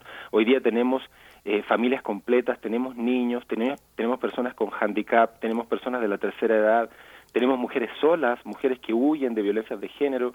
En definitiva, tenemos un collage enorme de diferentes tipos de personas y en todas ellas se juntan dos fenómenos. Por una parte, una crisis humanitaria, ellos huyen de violencias distintas, violencias económicas, violencias de pandillas, violencias, eh, eh, violencias eh, por parte del crimen organizado, pero también huyen de situaciones económicas. Entonces, lo económico y la violencia se conjuntan en sus propias historias, lo cual hace que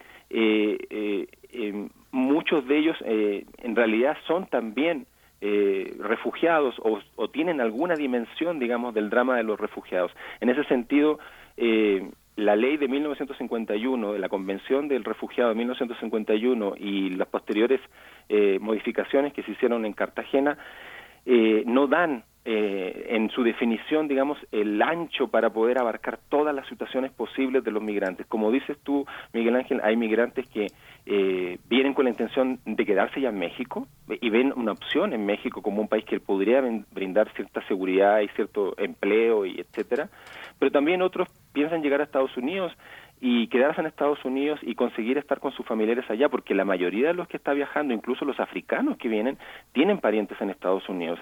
Entonces, me da la impresión que esto implicaría un real eh, análisis profundo de quiénes son realmente estas personas, que en mi opinión la mayoría van a devenir o devienen en, en, refugiados, tienen perfiles de refugiados. En ese sentido, como dice la literatura, la mayoría de estos migrantes son migrantes de sobrevivencia, que huyen porque es insostenible la vida en el lugar del cual ellos vienen. Entonces, por lo tanto, están buscando un horizonte distinto. La gran mayoría son personas que vienen a buscar un empleo, un trabajo eh, y condiciones dignas para poder vivir. Y en ese sentido, creo que las leyes se tienen que ir adecuando cada vez más a lo que significa hoy día el, un refugiado. El refugiado fue creado, la, la figura del refugiado, para que se hagan una idea, viene de 1951, de la recomposición de Europa después de la Segunda Guerra Mundial, y por supuesto se pensaba en aquella época en españoles en Francia, en, en, en, en por supuesto en polacos en, Francia, es decir, todo la, la, el enorme movimiento de población que hubo durante la Segunda Guerra Mundial y que provocó un montón de, personas apátridas, ¿no? Entonces, para evitar esa situación se crea esta, esta bondadosa eh, convención del refugiado de 1951, pero tiene que actualizarse a la realidad contemporánea. Hoy día tenemos tal cantidad de gente que migra y probablemente este siglo va a ser el siglo de las migraciones, van a seguir produciéndose estos desplazamientos, enorme cantidad de gente que está saliendo y que tenemos que buscar nombres, leyes, normas, reglamentos que establezcan posibilidades para que esas personas puedan hacer su vida en condiciones legales, documentadas, en el país donde ellos escogen estar seguros y tranquilos. Doctor eh, em, Castro Neira, ¿qué, viene ahora con la eliminación de Quédate en México? ¿Qué podemos vislumbrar? Eh, ¿Se pone en pausa algunos recursos, eh, cooperación de los Estados Unidos que sostenía este programa? ¿Qué tipo de, nueva política también podríamos, podríamos ver, ponerse en marcha? ¿Qué margen de negociación tiene hoy Biden y el gobierno mexicano, por supuesto, pero Biden, pues para impulsar esta visión que tampoco se divorcia, su, su visión del fenómeno migrante, tampoco se divorcia de la, de la política de seguridad. ¿Cómo lo ve? Que viene, que viene en el próximo, en lo próximo, inmediato? Bueno, lo, lo, lo más inmediato que, va a ocurrir ahora es que esta resolución de la Corte Suprema baja a, a, a, la Corte inferior, digamos, para que se establezcan los mecanismos, los procedimientos, las normas para que esto vuelva, para que vuelva a operar esto, es decir, para que se desbarate, se desmantele el MPP en cada uno de los lugares donde se aplicaba. Eso es lo primero que tiene que ocurrir. Evidentemente, lo segundo que tiene que ocurrir es que eh, Biden tendría que, eh, por supuesto, en perspectiva, intentar eh, eh proponer la, eh, la eliminación de la, del uso del título 42 contra los migrantes. Esa tendría que ser la segunda situación más importante. Por supuesto, esto va a traer una serie de situaciones a nivel de la frontera norte de México, de los albergues, de la ayuda porque por ejemplo hoy día, ¿qué es lo que había pasado dentro de también de este, de este gran proceso del MPP? Otra cosa que había ocurrido fundamental es que había empezado a haber una intervención muy importante de organismos internacionales y de repente vimos en México lo que no habíamos visto en años anteriores, es decir, una presencia enorme de la Organización Internacional de las Migraciones, la OIM, y también de ACNUR. Entonces, esto es lo que se llama la internalización de la ayuda humanitaria. De alguna manera, estas ecologías del cuidado, estas ayudas humanitarias se empezaron a internacionalizar y se empezaron a mover en distintos niveles. Entonces, por supuesto, esto del MPP que había generado que mucha de la ayuda eh, desde Estados Unidos y mucha de la ayuda en México se había destinado a apoyar a estas personas que tenían que estar en este limbo jurídico esperando en México en condiciones de violencia, de acoso, de amedrentamiento. Entonces, como se destinó mucho recurso para eso, ahora evidentemente el recurso se tendrá que ir hacia otros espacios. Ayuda no sobra en, el caso de, las migraciones, hay muchísimas cosas que se tienen que seguir haciendo, pero por lo pronto esas son las cosas como más importantes que yo veo en el corto plazo. Pues doctor Yerko Castroneira, muchas gracias, muchas gracias por toda esta visión y por todos estos antecedentes que permiten pensar pues una noticia que aparentemente es, eh, tiene, tiene, tiene poca sustancia, pero realmente tiene un pasado y una trascendencia muy importante. Maestro Yerko Castroneira, profesor de la Universidad Iberoamericana, maestro en Antropología Social por el CIESAS, le agradecemos muchísimo esta, esta mañana y este tiempo dedicado al análisis de este problema. No, muchas gracias a ustedes, Berenice y Miguel Ángel. Que tengan un muy bonito día. Gracias, doctor. Gracias, hasta pronto. Bueno, pues ahí está este capítulo que se abre con la eliminación del programa Quédate en México MPP del gobierno anterior, del gobierno de Donald Trump. Nosotros vamos a hacer una pausa. La curaduría musical esta mañana a cargo de Bruno Bartra, hablando precisamente de la temática migrante. Eh, se trata de Meidig Mustache, es, eh, nos propone esta canción que se titula De repente, Resurrección.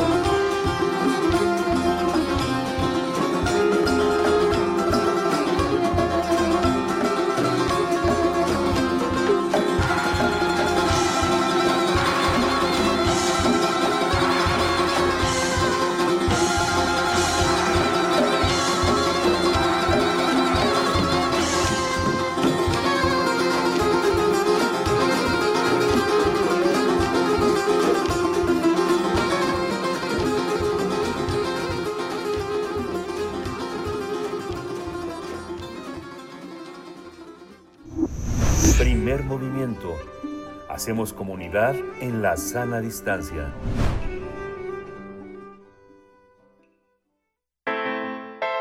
Nota Internacional. La cumbre de Madrid de la Organización del Tratado de, la Alianza Atlántica, mejor conocida como OTAN, finalizó. Finalizó en Madrid eh, consumando varios acuerdos en medio de la invasión rusa en Ucrania, por lo que se estableció que los enemigos a vencer en el futuro inmediato pues son Rusia y China. Durante el encuentro se dio a conocer la nueva hoja de ruta que sustituye a la que se asumió en la cumbre de Lisboa en el año de 2010, la cual consideraba a Rusia como socio estratégico, mientras en el nuevo documento se le señala como una amenaza directa. El secretario general de la OTAN, eh, Jens Stoltenberg, advirtió que se harán esfuerzos por estrechar los lazos con algunos países asiáticos para mitigar la influencia cada vez mayor de China en el mundo. En la cumbre, los líderes mundiales también se comprometieron a enviar más dinero y armamento pesado para Ucrania. Al respecto, el presidente de Estados Unidos, Joe Biden, anunció un nuevo paquete de ayuda militar de 800 millones de dólares para Kiev, que incluye sistemas de defensa aérea y armas ofensivas. Otra decisión histórica fue que la OTAN abrió sus puertas a dos nuevos miembros, Finlandia y Suecia. Mientras tanto, este lunes, el día de hoy, se cumplen 131 días de la invasión rusa en Ucrania, donde en los últimos días pues, ha generado polémica el lanzamiento de un misil contra un edificio de departamentos de varios pisos en Odessa que dejó al menos 19 personas muertas, entre ellos niños. Esta, eh, de, de, nueva cuenta, Rusia negó que sus tropas estén atacando objetivos civiles, mientras que el presidente de Ucrania, Volodymyr Zelensky, sigue insistiendo que para su país eh, es necesario la adhesión a la Unión Europea que calificó que sería histórico pues vamos a tener seguimiento, un seguimiento a la incursión militar en Ucrania y los acuerdos de la OTAN contra Rusia, así como la, la, invitación a Finlandia y Suecia para integrarse a la Alianza Atlántica. Nos acompaña con este propósito en la línea del primer movimiento Alma Rosa Amador Iglesias, licenciada en Relaciones Internacionales, maestra en Estudios Internacionales por la UNAM, es profesora del Centro de Relaciones Internacionales en la Facultad de Ciencias Políticas y Sociales de esta Casa de Estudios, donde es responsable de la revista Relaciones Internacionales. Y como siempre, un gusto, de verdad, eh, darte la bienvenida, profesora Alma Rosa Amador Iglesias. Muy buenos días, ¿cómo estás? Hola, Berenice, muy buenos días. ¿Qué tal, Miguel Ángel? Pues muy, muy contenta de compartir de nueva cuenta estos eh, temas que, híjole, están eh, dando mucho de qué hablar, mucha discusión y pues es algo a lo que debemos seguirle dando mucha cobertura porque está impactando no solamente esta parte norte, el hemisferio norte, sino otras áreas, como ya veremos. Sí, pues bueno, es de entrada estos 800 millones de dólares, eh, si prospera esa, si prosperan, pues van a ser por lo menos unos 10 años de odio, ¿no? Garantizados de que dos, de, de, que toda una zona del mundo se odie, pero verdaderamente a profundidad, ¿no? Sí, eh, esta definición de concepto estratégico para una nueva etapa es algo muy interesante, es una constante en eh, la organización del Tratado del Atlántico Norte la más reciente definición de ese concepto estratégico justamente fue hace 10 años, pero evidentemente pues el mundo ha cambiado, ¿no? Y hay una ubicación de eh, amenazas, de desafíos, eh, de aliados y de necesidades para atender los intereses están claramente reflejados en este documento que puede ser consultado en, en, en Internet. Y particularmente, pues llama la atención justo esta apertura en una declaración en torno a que Rusia es eh, una amenaza, ¿no? En una total y clara alusión a esta presencia militar en Ucrania, ¿no? Pero también esta referencia a China como un desafío, en el sentido de, pues, eh, trastocar un orden mundial multilateral con normas e instituciones establecidas, eh, también por esta cuestión, eh, según la OTAN, de erosionar malignamente las democracias. ¿no? Es un concepto sumamente interesante, muy amplio, que toca claro está un aspecto estratégico, militar en el sentido tradicional, pero que también está ampliado a elementos como la democracia, las libertades, los derechos humanos, etcétera, etcétera. Es una eh, cosa muy interesante. Esta eh, definición del concepto estratégico, entonces, como señalas Miguel Ángel, pues eh, va a guiar por los próximos 10 años, por lo menos, la orientación, la actuación de esta alianza, esta alianza del norte. Em, la primera eh, cosa a notar, pues, es la evidente intención de incrementar el presupuesto en defensa militar de los 30 países miembros de esta alianza, que es un poco lo que habíamos comentado la, la última ocasión que charlamos, esta aspiración originalmente de llegar a destinar el 2% del Producto Interno Bruto de cada uno de estos Estados miembros a defensa militar, pero eh, con este documento se aclara que no es una eh, aspiración nada más, no debe ser un objetivo, sino que debe ser un suelo, ¿no? O sea, es el mínimo que los integrantes de esta alianza deben considerar para eh, prever todas estas acciones de, guerra. Eh, hay una eh, afirmación de que evidentemente hay que eh, hacer crecer las fuerzas de seguridad, ¿no? Y hacerlas más disponibles. Esto significa que los efectivos militares que actualmente constan de cuatro, 40 mil, perdón, 40 mil efectivos tienen que pasar por lo menos a 300 mil efectivos, ubicados eh, particularmente en el flanco oriental, ¿no? Estos países bálticos, Polonia en particular, Polonia está jugando un lugar muy eh, atractivo, muy interesante en esta eh, situación y eh, pues también reducir los tiempos de desplazamiento. Eh, esta, eh, este crecimiento, este incremento de las Fuerzas eh, Armadas y la disminución en el tiempo de reacción, pues evidentemente tiene una relación con esta presencia militar de Rusia en Ucrania, ¿no? Pero hay mucho más. Eh, hay una cuestión muy interesante que en esta definición del concepto estratégico llama mucho la atención porque también se hace referencia a la confirmación de que la alianza tiene el compromiso de defender la integridad, la soberanía territorial de sus Estados miembros, pero hay un salto que creo que es muy importante. No solamente se está previendo la protección a este, a este territorio en un sentido tradicional. Por ejemplo, para el caso de España, está considerando que territorios como Ceuta y Melilla, ¿no? estas islitas, eh, pues también son susceptibles de ser defendidas. Y hay una diferencia que puede ser sutil, pero es interesante, porque habitualmente se consideraba pues la, la fracción eh, territorial eh, continental, digámoslo así, ¿no? En un sentido eh, muy estricto, y ahora mismo se amplía esa visión. Entonces pensemos en estos territorios de ultramar, por ejemplo, que tiene Francia, ¿no? Por citar un ejemplo. Entonces, ahí hay un cambio interesante. Eh, también hay una señal muy clara para China porque eh, se dispone el estrechamiento de los lazos con países como Japón, Australia, Corea del Sur, Nueva Zelanda, esta región del Asia Pacífico que es estratégica y que eh, pues desde el año pasado estamos viendo que Estados Unidos se está acercando de manera muy clara, ¿no? Este apoyo con equipo, con armamento muy sofisticado a Australia, que incluso generó un conflicto diplomático con Francia, ¿no? Al suspender el, el contrato de, de compraventa de estos implementos y eh, pues Estados Unidos y Reino Unido involucrándose en la provisión para Australia.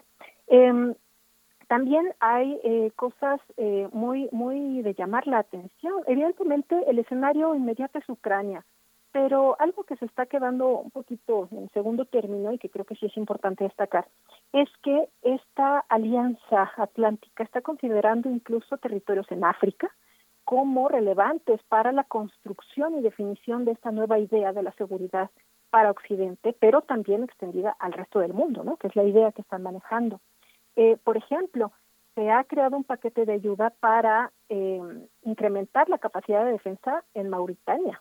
¿no? Esto está relacionado con cuestiones de seguridad fronteriza, migración irregular, que, bueno, tristemente, eh, y sobre todo en el contexto de esta salida muy gradual, muy lenta de la pandemia, ¿no? Las oportunidades de trabajo, sobre todo en los países de, del África subsahariana, pues están sumamente comprometidos. Así que Mauritania va a recibir un paquete de ayuda para reforzar la vigilancia de sus fronteras y tratar, uh, como de lugar, que los migrantes irregulares intenten llegar a territorio europeo.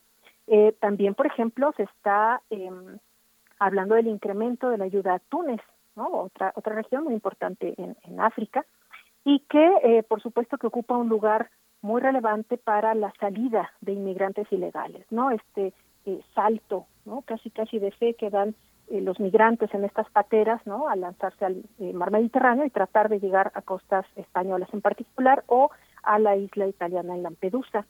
Eh, Jordania también está mencionada, o sea, hay una ampliación del concepto, no solamente este énfasis en la relación con eh, Rusia como una amenaza evidente, sino en el énfasis en la influencia que tiene tanto Rusia como China en África, ¿no? Y creo que eso también es algo de, de llamar la atención. Se habla, dice la OTAN, que eh, estos dos países están acaparando una influencia creciente en África. ¿no? Hablando de eh, una presencia económica, inversiones, eh, financiamiento de, obras eh, y cohesión, ¿no? Este énfasis en la relación, los perfiles hasta autoritarios, incluso dictatoriales con los que Occidente se ha referido al régimen de, Rusia y de China. Así que hay una ampliación que creo que también tenemos que, discutir. La idea de fondo, dice este documento, que hay que seguir preservando la paz, ¿no? Evitando conflictos, protegiendo a la gente, a nuestra gente, dice el documento, y a nuestros valores. Eh, hay una eh, eh, ubicación también de esta crítica muy fuerte que se está haciendo en el sentido de pensar a Occidente como estos países desarrollados, ¿no? Solamente, y el resto del mundo, bueno, sometiéndose a estos grandes dictados. Em, la cumbre de, de, la OTAN de la semana pasada, además, se presenta en un momento muy peculiar, ¿no? Eh, Occidente cerrando filas, decía yo la última vez que charlamos, y pues en los últimos 15 días hay que decir que hemos tenido no solamente esta cumbre de la OTAN, ¿no? en, Baviera, en, Alemania como país anfitrión, sino que tuvimos eh, los días 23 y 24 de junio la reunión del Consejo Europeo, ¿no? esta convocatoria, esta gran reunión de familia de la Unión Europea, en donde eh, se asigna definitivamente a Ucrania el estatus de país candidato para ingresar a la Unión Europea. ¿no? También se le asigna este estatus a Moldavia, ¿no? Georgia lo tienen en espera, pero es un salto importante, ¿no? Se, saltó la fila, ¿no? Este, se metió en la fila y se saltó como 10 lugares. Eh, también tuvimos eh, recientemente, del 26 al 28 de junio, la reunión del G7 los siete grandes países, las economías más grandes del mundo, reuniéndose y discutiendo cuestiones donde evidentemente Ucrania y su reconstrucción tras la guerra, que no sabemos cuándo va a terminar, eh, pues también está prevista, ¿no? La asignación de recursos eh, económicos, pero también asesoría eh, técnica y una serie de mecanismos de financiamiento, con el agregado de que no solamente participaron en esta reunión del G7 estas siete economías, sino que incorporan a cinco países democráticos, lo aclaran, ¿no? Eh, de Asia, África y Sudamérica, ¿no? Invitaron a, a India, a Indonesia, Sudáfrica, Senegal y Argentina. O sea, Occidente, ¿no? Estados Unidos, eh, los, países eh, líderes de la Unión Europea están muy activos, por supuesto, están reuniéndose, tomando acuerdos en términos económicos y financieros. Ya también supimos esta Em, imposibilidad de Rusia de pagar parte de los eh, préstamos de la deuda que tiene contratada a nivel internacional por el simple y sencillo hecho de que está bloqueada del sistema internacional, ¿no? del sistema financiero. No es que no tenga dinero, dijeron las autoridades rusas, es que no me permiten depositar, ¿no? La línea de captura no me la dan. Eh, así que ese han sido dos semanas sumamente activas, muy interesantes, muy abundantes en, información y en acuerdos. Y me parece que estos eh, espacios de discusión son muy necesarios porque no solamente se está resolviendo o atendiendo en la medida de lo posible la situación en Ucrania, creo que se están organizando, se están tendiendo los entramados institucionales, financieros, políticos y estratégicos para el próximo mundo, ¿no? Definitivamente eh, debemos ponerle atención porque esto está eh, impactando y seguramente que lo hará en mayor medida en un contexto además de eh, pues salida de la pandemia, pero de una inflación rampante, ¿no? Un incremento en el precio de los energéticos que a todos nos está afectando, ¿no? lo, lo último que también hasta este momento yo quisiera compartir es la particularidad de la reunión de la cumbre de la OTAN, ¿no? Se realiza en, España, concretamente en Madrid, eh, que es un guiño, un reconocimiento a la participación de este país ibérico en la Alianza Atlántica, que cumple 40 años de participación en el esquema, y eh, pues también con críticas eh, muy interesantes, ¿no? Para Pedro Sánchez, el, el presidente de este país. Em, Pedro Sánchez viene eh, muy criticado, salió muy golpeado el partido que representa, el Partido Socialista Obrero Español, en las más recientes elecciones en Andalucía en particular. Y eh, pues se dio esta reunión como un abrir la casa, no poner la mesa para discutir eh, y, e incorporarse de manera activa, muy activa, en los mecanismos occidentales. Em, haciendo también alusión a este compromiso de la búsqueda del incremento de gasto en defensa, pues España ya puso la muestra, ¿no? Sin esperarse a la gestión del presupuesto del año que entra, hace un par de días Pedro Sánchez autoriza un incremento de mil millones de euros para gradualmente, en el lapso de los próximos siete, ocho años, llegar a 2029 alcanzando ese 2% de eh, destino del Producto Interno Bruto a gasto en defensa, ¿no? Entonces, es, es una cosa eh, interesante, es un reconocimiento esta participación de un país como España que pues eh, hace eh, varios años no no quería estar en la en la OTAN, ¿no? Hay un referéndum que se realiza en el año 86 donde se critica precisamente la participación en este esquema militar, pero por supuesto que una vez incorporado al esquema de la Comunidad Económica Europea, bueno, pues era era necesario y era evidente formar parte de esto, ¿no? Entonces, son, son símbolos, son guiños, son señales muy claras que nos hablan de que este eh, mundo de post pandemia pues viene muy acelerado, ¿no? que eh, una vez más esta consideración de la seguridad en el sentido tradicional vuelve a la agenda, ¿no? Y tal vez nunca se fue, solamente quisimos pensar que se había ido y que consideraciones en torno a seguridad humana, por ejemplo, ¿no? Un discurso tan ensalzado por Naciones Unidas y sus objetivos del milenio, pues quedan en segundo término. Pues y varios, bueno, suena a que estamos presenciando eh, el inicio de las pautas eh, para empezar a plantear un, un, orden distinto, un orden mundial distinto por parte de Occidente al menos.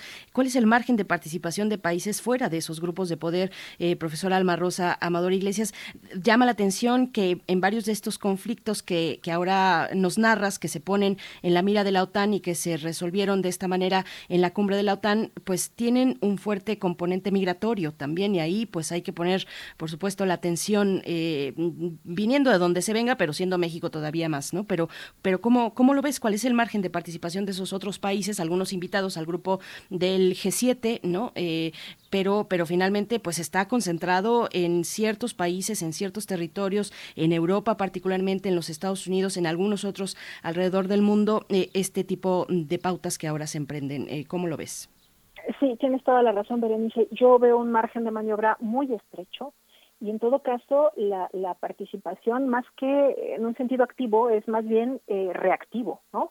Eh, el asunto de uh, el bloqueo a la salida de los cereales provenientes de Ucrania, ¿no? Eh, que, que, discutimos la última ocasión, esta falta de acceso eh, seguro, garantizado a, al Mar Negro para de ahí trasladarlo a donde sea necesario, pone en aprietos eh, a más de, un país, particularmente África, ¿no? Que precisamente por esto la OTAN en la cumbre eh, hace una, una referencia que también va a eh, facilitar un paquete de ayuda a, para, para gestionar la crisis alimentaria, ¿no? Tristemente, eh, eh, creo que estos eh, países se quedan en un segundo término y pensando en el caso de México, por ejemplo, bueno, pues es muy triste, ¿no? Muy preocupante ver cómo esta política exterior sigue pensándose como eh, una una cosa que no es necesaria, ¿no? Y que la política interior basta para resolver todos estos eh, estas necesidades. Eh, Argentina, como ya mencionaba, bueno, fue invitada al G7, ¿no? Hubo algún momento en el que México, eh, pues, era considerado por la cercanía con Estados Unidos, pero también por el volumen de la economía eh, mexicana, bueno, era eh, considerado pues un actor relevante. Ahora, tristemente, no figuramos precisamente en estos esquemas privilegiados, ¿no? Argentina con todos los problemas que ha experimentado en los últimos 20 años, ¿no? La, la crisis de la deuda, el corralito, que nos acordamos, ¿no? Eh, está presente, ¿no? También como un gran proveedor precisamente de cereales en un momento como este. Entonces, yo veo muy complicado eh, esta participación de países que, que quedan al margen, ¿no? Porque además me parece que cada quien está todavía preocupado por resolver de manera interna eh, las situaciones que eh, son apremiantes en el marco de la de la pandemia, ¿no? Esta eh, inflación, la, la caída en, la, en el crecimiento económico, por supuesto el desempleo que ya veníamos arrastrando y de la migración, híjole.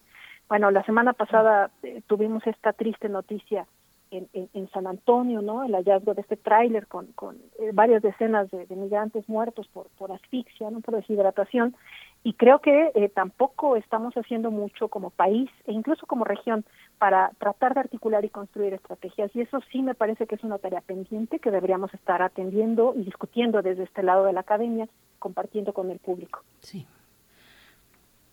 Pues sí, Miguel Ángel, bueno, eh, para, para despedirte, nos dejas muchos, muchos temas, eh, como siempre, eh, querida profesora Alma Rosa, Amador Iglesias, siempre con mucho que pensar, mucho que pensar, mucho material todavía que, que analizar y cómo se van dando y evolucionando las cuestiones mundiales ahora, así de ese tamaño. Pues te agradecemos, como siempre, esta participación y ojalá tengamos oportunidad de dar seguimiento. Muchas gracias. Claro que sí, Berenice, con mucho gusto. Saludos a todos. Saludos. Nos despedimos de la radio Nicolaita. Nos escuchamos mañana de 8 a 9 de la mañana. Quédese aquí, quédese en primer movimiento. Volvemos en un par de minutos.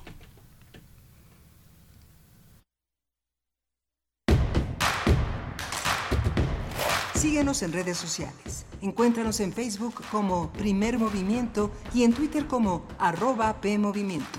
Hagamos comunidad.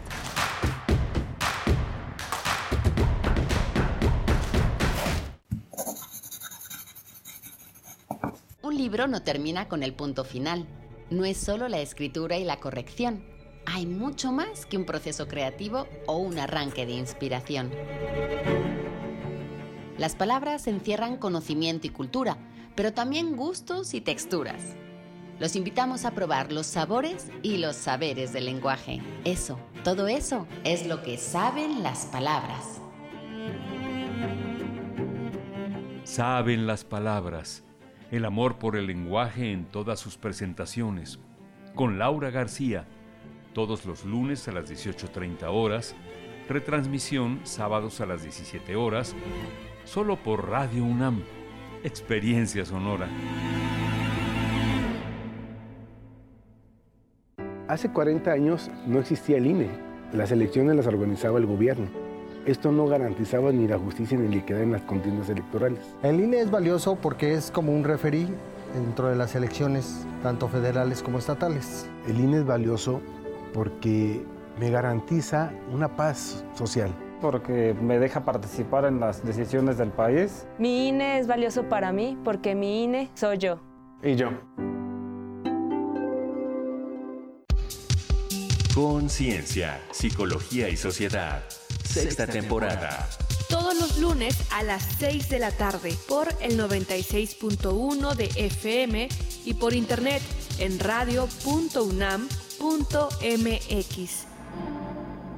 Con nuevas especialistas e investigadores en la ciencia psicológica. Radio UNAM. Experiencia sonora. Música que sensibiliza la vida. Asómate a su mundo. Panorama del Jazz con Roberto Aimes. Lunes a viernes a las 19 horas por el 96.1 de FM. Radio UNAM. Experiencia sonora. Encuentra la música de primer movimiento día a día en el Spotify de Radio UNAM y agréganos a tus favoritos.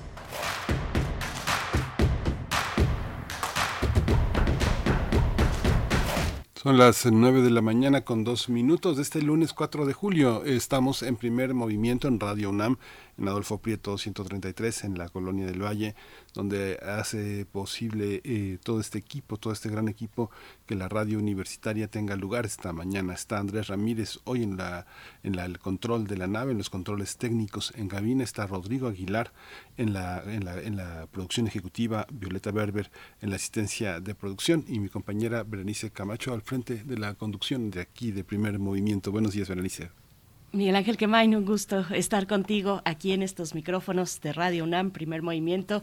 Bienvenidos, bienvenidas a esta tercera hora de transmisión. Bueno, se nos ha ido un poco volando eh, esta mañana con temas muy interesantes desde el coloquio internacional Dos décadas de 17 que tendrá lugar, arranca esta mañana y hasta el 9 de julio, toda esta semana eh, en el Instituto 17, Instituto de Estudios Críticos. Estuvimos conversando con el doctor Benjamín Mayer Folkes, que dirige esta, eh, pues esta institución, este referente de la construcción de conocimiento, también de, pues, de hacer comunidad eh, desde, desde ese registro, desde el conocimiento, desde las ciencias, desde las ciencias sociales y las humanidades. Pues bueno, ha sido una mañana con muchos elementos a considerar, mucha, pues eh, muchos, muchas reflexiones también, y seguiremos así en adelante. Viene la poesía necesaria y luego la mesa del día, la mesa del día. Vamos a hablar del gobierno mm, de Andrés Manuel López Obrador a cuatro años de su triunfo en las urnas y también tres años, siete meses ya de gobierno como tal.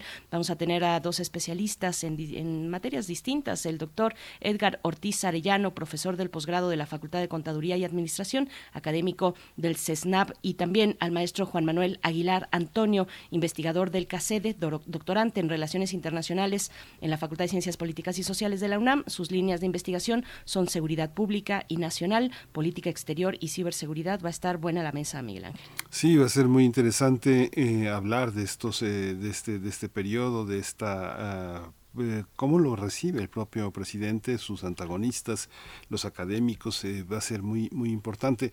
Vamos a tener también ya en este tema de entrando ya totalmente a las vacaciones, eh, darnos ese tiempo quienes tenemos el privilegio de poder hacer una pausa en el trabajo académico que ha sido muy intenso en este, en este semestre, pensar en cómo el entorno que, en el que maduramos, que hacemos habitable, eh, hacer un espacio para construir un hábitat para polinizadores, eh, generar en nuestros pequeños espacios, aunque sea de un balcón, de una ventana, los, eh, las posibilidades para que se acerquen las aves, las abejas, todos los insectos, todo el mundo que permite que este mundo se mantenga vivo y, este, y en la invisibilidad, eh, tener esa sensación de imantación. Biosfera en Equilibrio nos da esta posibilidad hoy de construir, de acercarnos a ese mundo, gracias a Clementina Equigua, que ha decidido hacer de ese tema el de este lunes. Ella es bióloga, es doctora en ciencias, dirige las redes sociales del Instituto de Ecología de la UNAM y edita la revista digital OICO. Sí, es una buena actividad que si se quedan hasta pues hasta los últimos minutos podrán escuchar con la doctora Clementina Iquigua, una buena actividad para emprender en estas vacaciones. Así es que bueno, con eso vamos a cerrar qué mejor manera. Nos vamos nos vamos ya con la poesía necesaria. Vamos. Primer movimiento. Hacemos comunidad con tus postales sonoras. Envíalas a primermovimientounam.gmail.com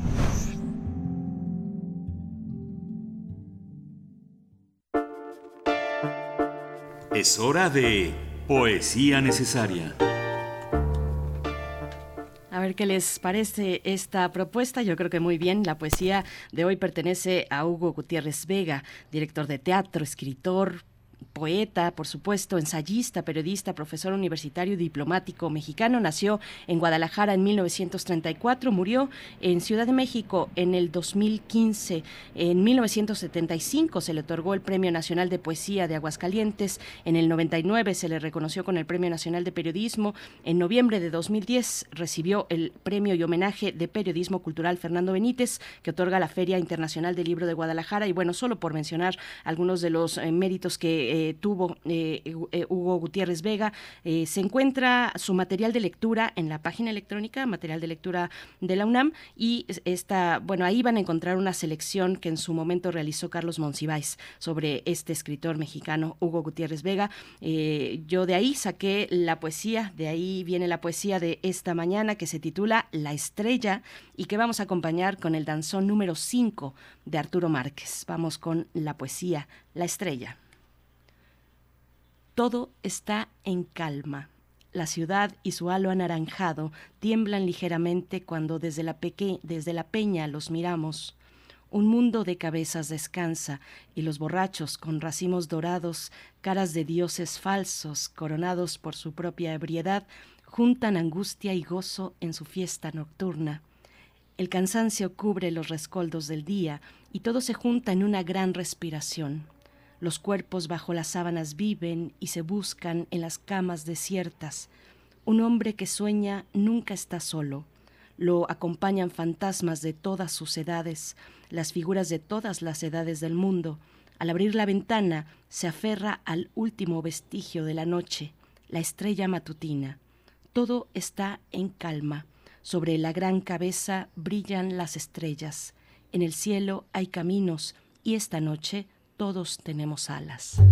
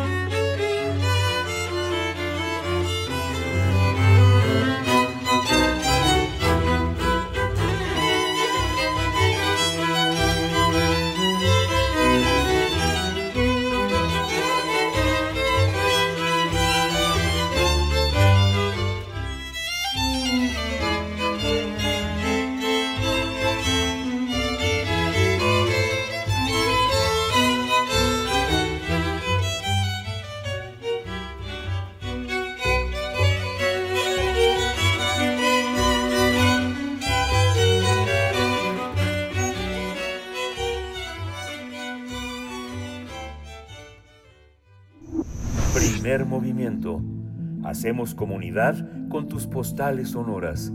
Envíalas a primermovimientounam.gmail.com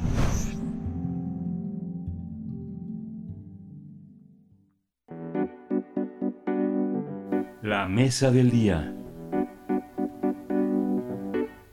Con la inauguración de la primera etapa constructiva de la refinería Olmeca en Paraíso, Tabasco, el presidente Andrés Manuel López Obrador celebró el cuarto aniversario de su triunfo electoral de 2018.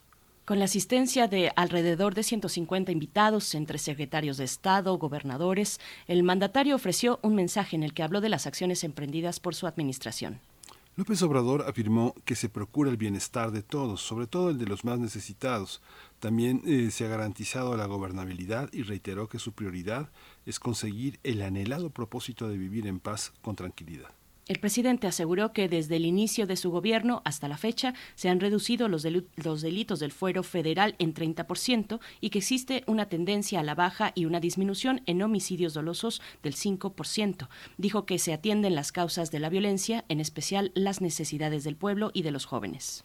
Durante su discurso destacó la campaña de vacunación y reiteró que el objetivo de su administración es levantar el sistema de salud, contar con mejores unidades médicas, centros de salud, clínicas, hospitales, médicos generales, especialistas, así como medicamentos suficientes y estudios clínicos con todo el personal médico basificado. En materia económica, López Obrador dijo que pese a la crisis por la pandemia y el conflicto en Ucrania, estamos saliendo adelante en ese escenario adverso y resaltó el comportamiento del peso frente al dólar. Las cifras que ofreció el presidente eh, son, bueno, es que la economía creció 1% en el primer trimestre del año. Sobre el tema inflacionario dijo que es una cuestión que se está enfrentando para evitar la pérdida del poder adquisitivo. Vamos a tener esta evaluación del gobierno de AMLO a cuatro años de las elecciones del primero de julio de 2018 y están con nosotros el doctor Edgar Ortiz Arellano. Él es profesor del posgrado en la Facultad de Contaduría y Administración, es académico del CESNAV y socio presidente de Bismarck Consultoría, especialistas en estudios electorales. Doctor Edgar Ortiz Arellano, muchas gracias por estar con nosotros. Buenos días. Miguel Ángel Berenice, muy buenos días, muchas gracias por la invitación y un gran abrazo a todos su auditorio. Gracias, doctor Edgar Ortiz Arellano. También contamos con la presencia del maestro Juan Manuel Aguilar Antonio, investigador del CACEDE, doctorante en Relaciones Internacionales en la Facultad de Ciencias Políticas y Sociales de la UNAM. Sus líneas de investigación son Seguridad Pública y Nacional, Política Exterior y Ciberseguridad. Maestro Juan Manuel Aguilar Antonio, como siempre, un gusto escucharte y recibirte en este espacio. ¿Cómo estás? Bienvenido. Pues bueno, empezamos, Miguel Ángel. Sí, buenos días. Eh, empezamos con usted, doctor Edgar Ortiz Arellano. uno de los temas, uno de los temas que no está, no estuvo en el balance que hizo el presidente, pero creo que es un balance que vale la pena eh, hablarlo con alguien como usted, que es un especialista en estudios electorales, es cómo ha construido, ha sido capaz de construir una oposición saludable, una oposición que marque la diversidad de opiniones, de, conformaciones del país, sobre todo ahora que tiene eh, gran parte de las gobernaturas en manos de, Morena. ¿Contamos con esa posibilidad de pensar en una sucesión eh, presidencial donde quepan todos? Bueno, eh, sin lugar a dudas, uno de los grandes logros ciertos del presidente de la República es que él se ha convertido en el eje ordenador y de la agenda pública del país. Esto no se había visto en los últimos 15 años, es decir, el presidente nuevamente como el eje de toda la política nacional. Y en ese sentido le ha beneficiado porque, eh, a, fin de cuentas, ha construido su partido una estructura territorial a nivel nacional muy importante, prácticamente eh, eh, Morena es ahorita el partido predominante y casi todas las elecciones eh, salvo casos muy específicos, pues en Morena ha salido como el gran triunfador. En ese sentido podemos ver que la oposición en términos electorales, la oposición política, pues está prácticamente desdibujada, eh, eh, se encuentra en un marasmo terrible, pero además no tiene una serie de propuestas que puedan ser atractivas a la ciudadanía.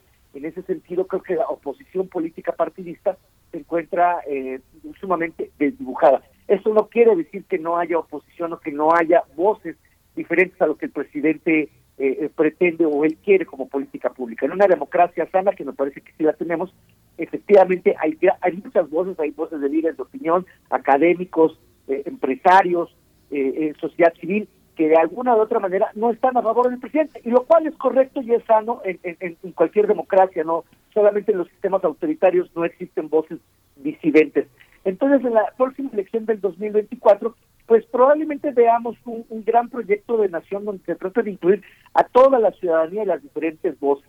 habrá muchos que no coincidan con el presidente y habrá otros que no coincidan con el candidato que en ese momento sea el, que asuma la línea que está teniendo el gobierno actual y probablemente vamos a ver gente que simplemente no le interesa la política o que está en desacuerdo con eh, el, el, viraje que tiene el país en los últimos años. Todo esto es correcto y es sano, así debe de ser.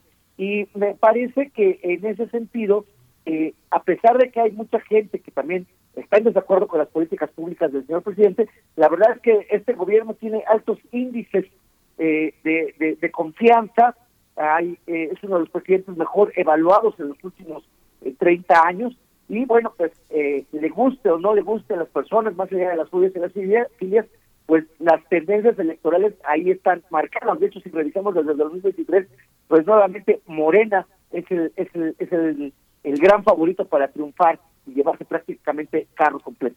Pero esto también tiene que ver con eh, una serie de logros de carácter simbólico, Miguel Ángel Berenice, es decir, este gobierno, más allá de los logros materiales que pudiese tener o desafíos que pudiese tener, tiene logros de carácter simbólico importantes. ¿Cuáles son esos logros? Rápidamente los voy a mencionar. Eh, el primero, el desplazamiento de las élites tradicionales, es decir, eh, hay una sensación de que las élites políticas tradicionales han sido desplazadas por una nueva clase política que por lo menos en el discurso está más apegada a la, a la sociedad. Segundo, eh, hay una importante recuperación de la autonomía relativa del Estado. es un concepto muy importante, es decir, que el gobierno, el Estado, la clase política puede decidir alejado de los intereses económicos y de las élites económicas, es decir, que puede tomar decisiones que garanticen la viabilidad del país independientemente de lo que las élites económicas quieran. Tercero, me parece que hay una este este gobierno insisto, más allá de fobias y filias, lo que logró fue visibilizar a ciertos sectores, especialmente, por ejemplo, los indígenas, eh, la vulnerabilidad en la que vive la mayoría de los mexicanos, eh, la, situación de las mujeres en este país, que desafortunadamente siguen siendo víctimas de la misoginia, del machismo, en fin, eh, creo que creo que esos esos esos logros que acabo de mencionar, que son más de aspecto simbólico, pesan muchísimo en la forma en la que los ciudadanos perciben y en la forma en la que los ciudadanos van a votar. Qué interesante, doctor Edgar.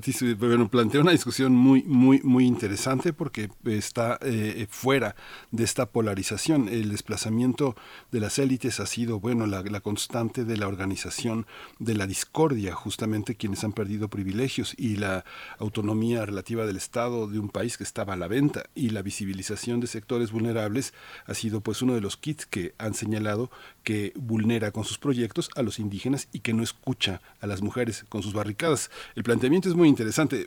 Con Manuel Aguilar le, le, dejo la, batuta porque finalmente lo que propone López Obrador en, esta, este territorio del Estado, él lo llama revolución, pero Fox entró diciendo en el 2000, requiero 20 años para hacer cambios. Eh, eh, eh, López Obrador tiene en medio del sexenio la pandemia. ¿Cómo, retoma usted esta propuesta de ideas que hace el doctor Edgar Ortiz? Y la suya propia, por favor, maestro Juan Manuel Aguilar.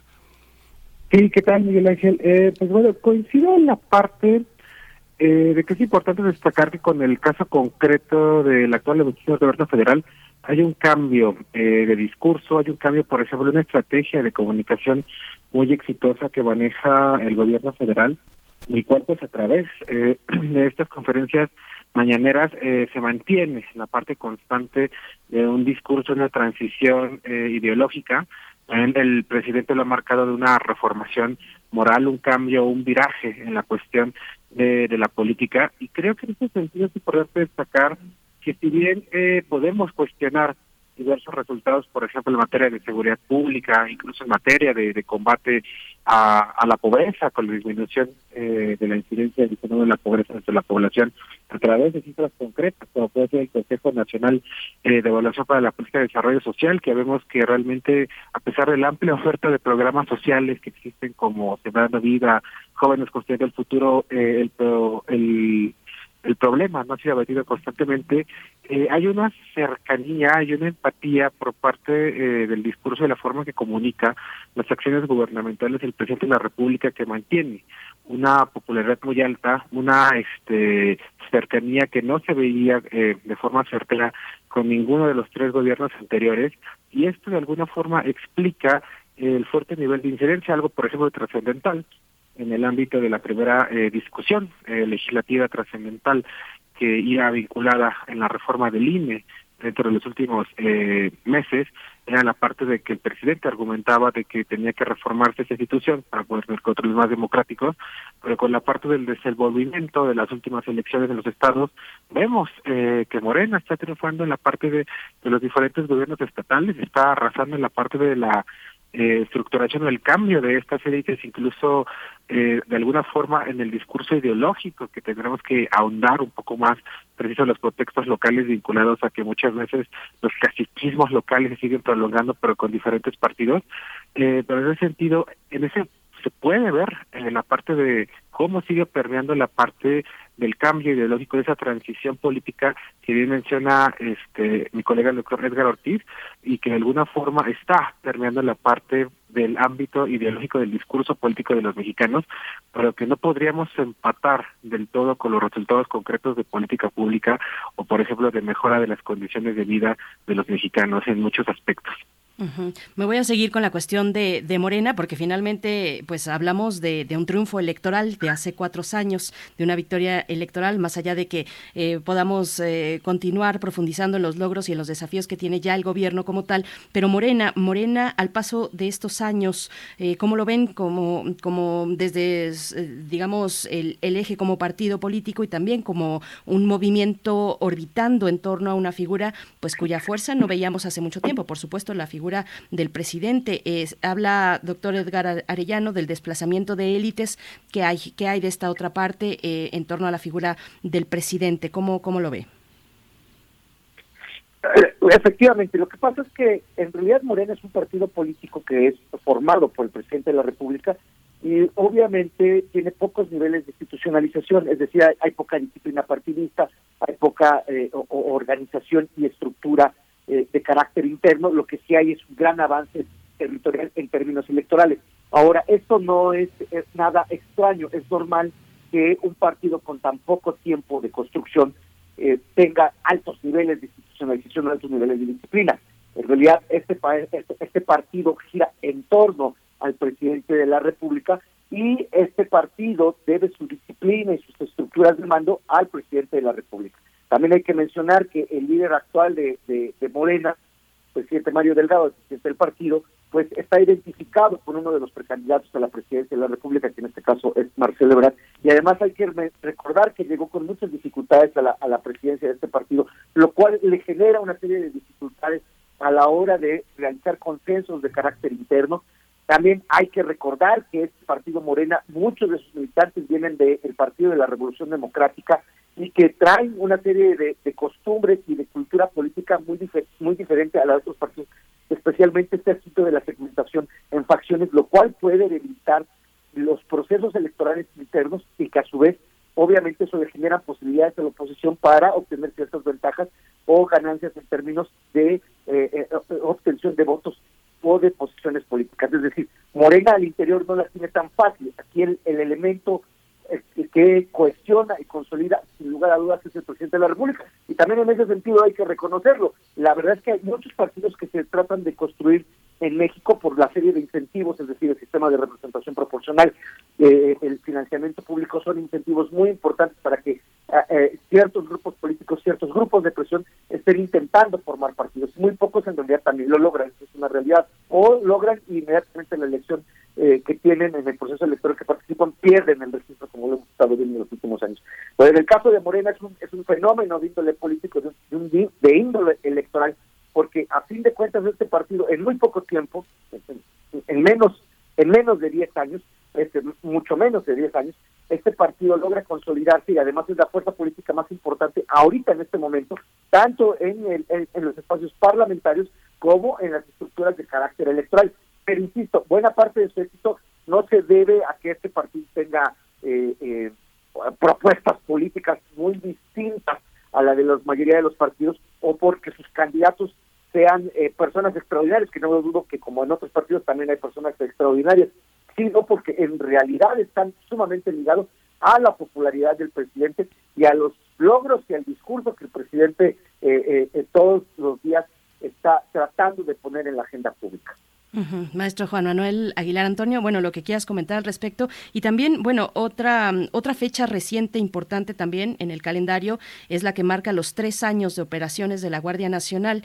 Eh, ¿Cuál es, eh, como especialista en seguridad, pues tu balance respecto a ello, a la seguridad de este gobierno y, qué decir también de los gobiernos estatales que, que, pues, prácticamente han renunciado a su atribución legal de fortalecer policías locales y estatales? ¿Cómo lo ves, maestro Aguilar Antonio?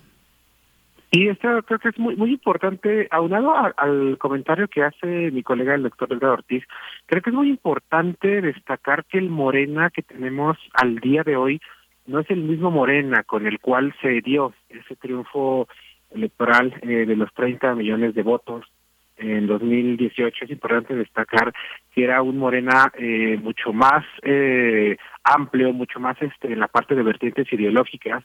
También es importante destacar como gran cantidad de los colaboradores en el caso concreto del gobierno han ido dejando marcado un poco un tanto sus diferencias con la parte de la política eh, del gobierno actual. Eh, tenemos el caso concreto, por ejemplo, de Carlos Ursúa, tenemos a Javier Jiménez Espriu, tenemos a Julio Scherer Ibarra y María Sandoval, eh, gran cantidad de personajes que en el ámbito eh, de la competencia de electoral 2008 2018 fueron muy, muy importantes, pero que en el marco del desarrollo de, los primeros años del gobierno eh, fueron eh, haciéndose a un lado en el marco de la configuración política actual del Morena que tenemos consolidado al día de hoy. En ese sentido es importante destacar que el partido ya está marcando su línea eh, tal vez eh, su línea más acabada en los marcos del término ideológico, la parte, por ejemplo, eh, de sus corrientes, que podemos empezar a identificar claramente con esos liderazgos de Marcelo Ebrard, de Claudia Sheinbaum, incluso, por ejemplo, el secretario de Gobernación, Adán Augusto, quiere tener ahí la parte también de un posicionamiento estratégico. Y aquí lo importante destacar es que si bien, como dice mi colega Edgar, el partido no ha tenido un nivel de consolidación interna, también tenemos que ver eh, cómo va a poder sobrellevar el ámbito eh, de esta sucesión electoral adelantada y que el presidente ha estado promoviendo tal vez es una parte, debe ser parte de una estrategia eh, que política que él está configurando en el marco de la segunda parte de su gobierno, pero también ver si no puede haber quiebres internos con figuras precisamente como puede ser caso de Ricardo Monreal, como puede ser el caso concreto también del mismo Marcelo Ebrard, si no se da una configuración adecuada del marco de la sanción electoral, es algo importante destacar. En el ámbito del tercer aniversario eh, de la Guardia Nacional, creo que es, importante destacar que si bien en esta ceremonia que se da en el Médico Colegio Militar el pasado jueves, hay un amplio eh, conocimiento, una, una amplia de resultados, de cómo la institución ha avanzado eh, a pasos determinantes y agigantados en los últimos eh, tres años, es importante destacar que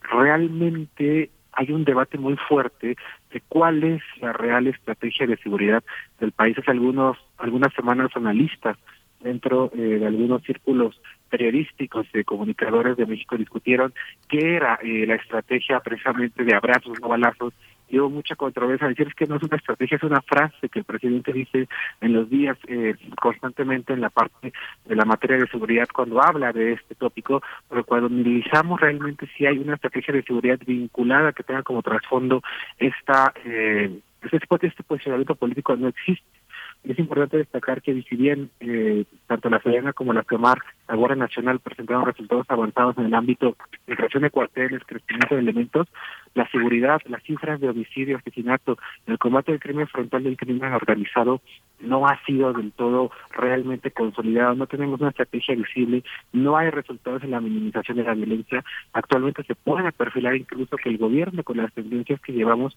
pueda ser el, el, el más violento en la historia reciente, superando a los dos antecesores.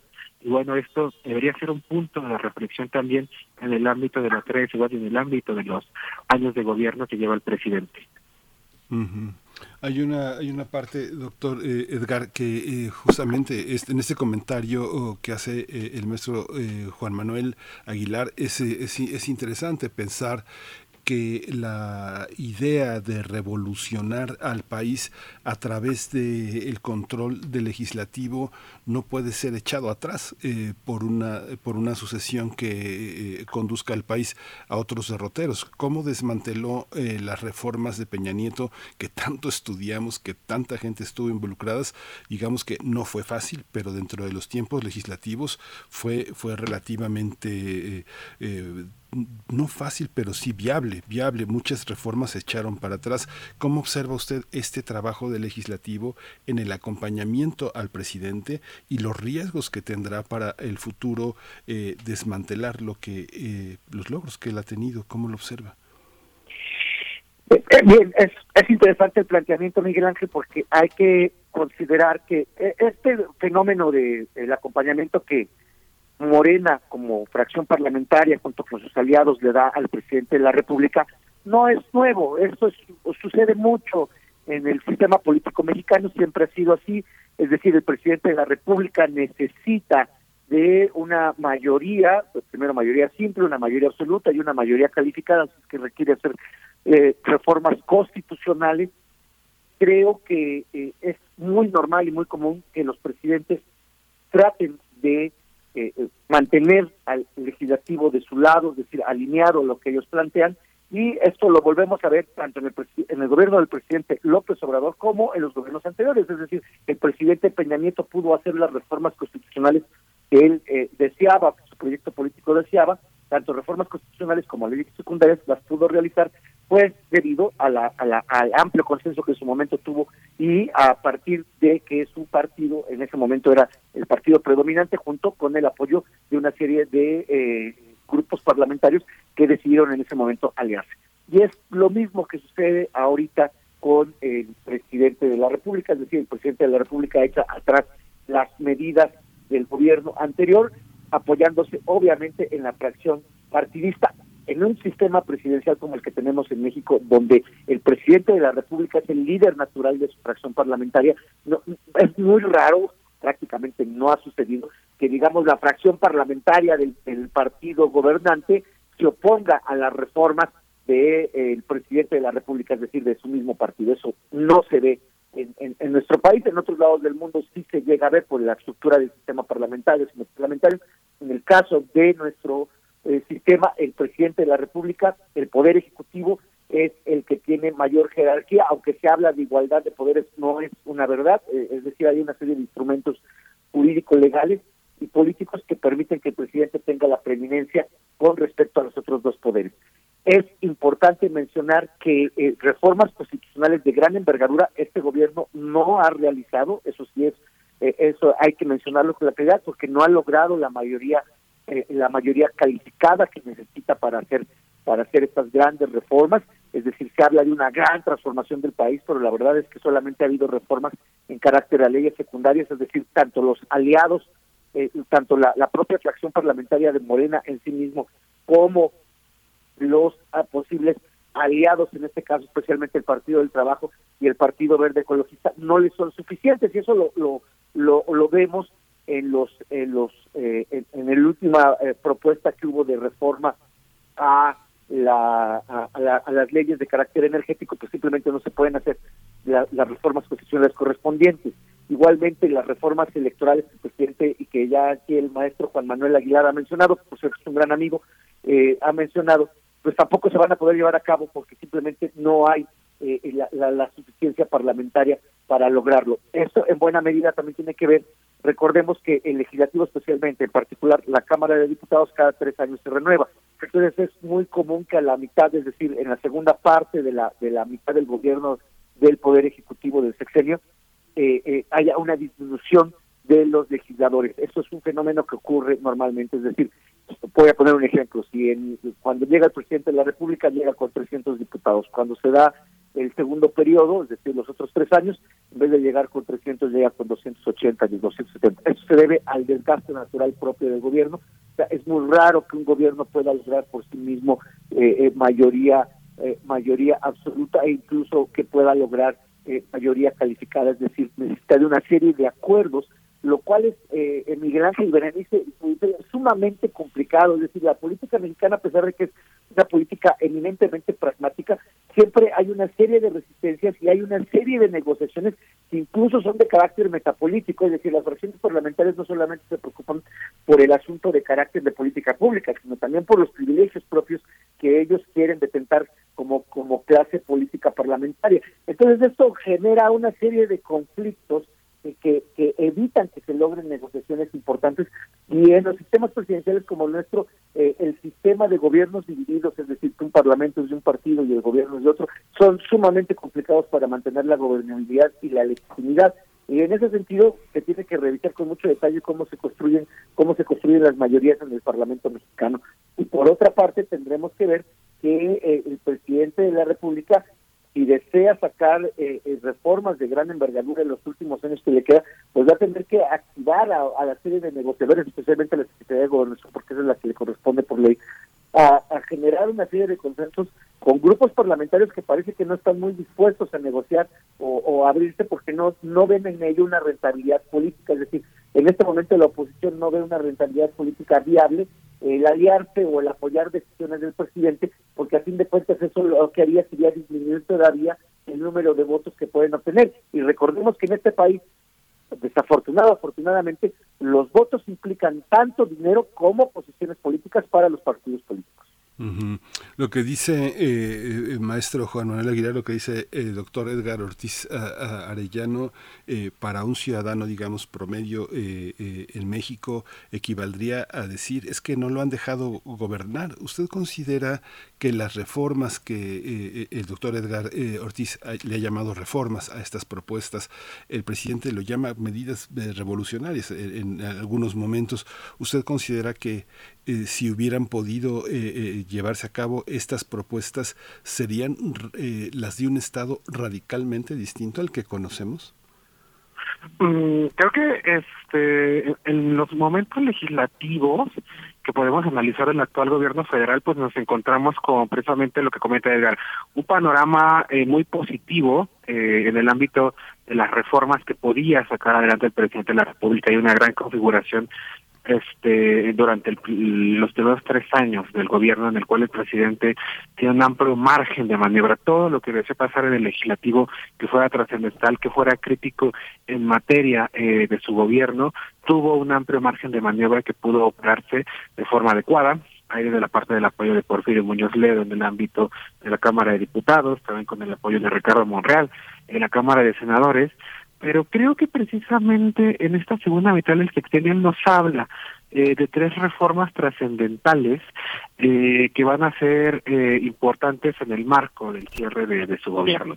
La primera va a ser esta reforma a las leyes eléctricas, que en el ámbito de la discusión legislativa no pudo pasar y de hecho por ejemplo era la primera eh, iniciativa de ley que iba a ser con cambios constitucionales y ahí es de forma contradictoria ver cómo el presidente más votado en la historia de México no logra hacer una reforma constitucional por este alineamiento por este bloque de la oposición que no permite alcanzar este la mayoría absoluta. Y en otra, otra parte también nos hablaba del tema de la reforma del INE, pero es algo muy importante mm, destacar, y este es un tema bastante irónico, Miguel Ángel.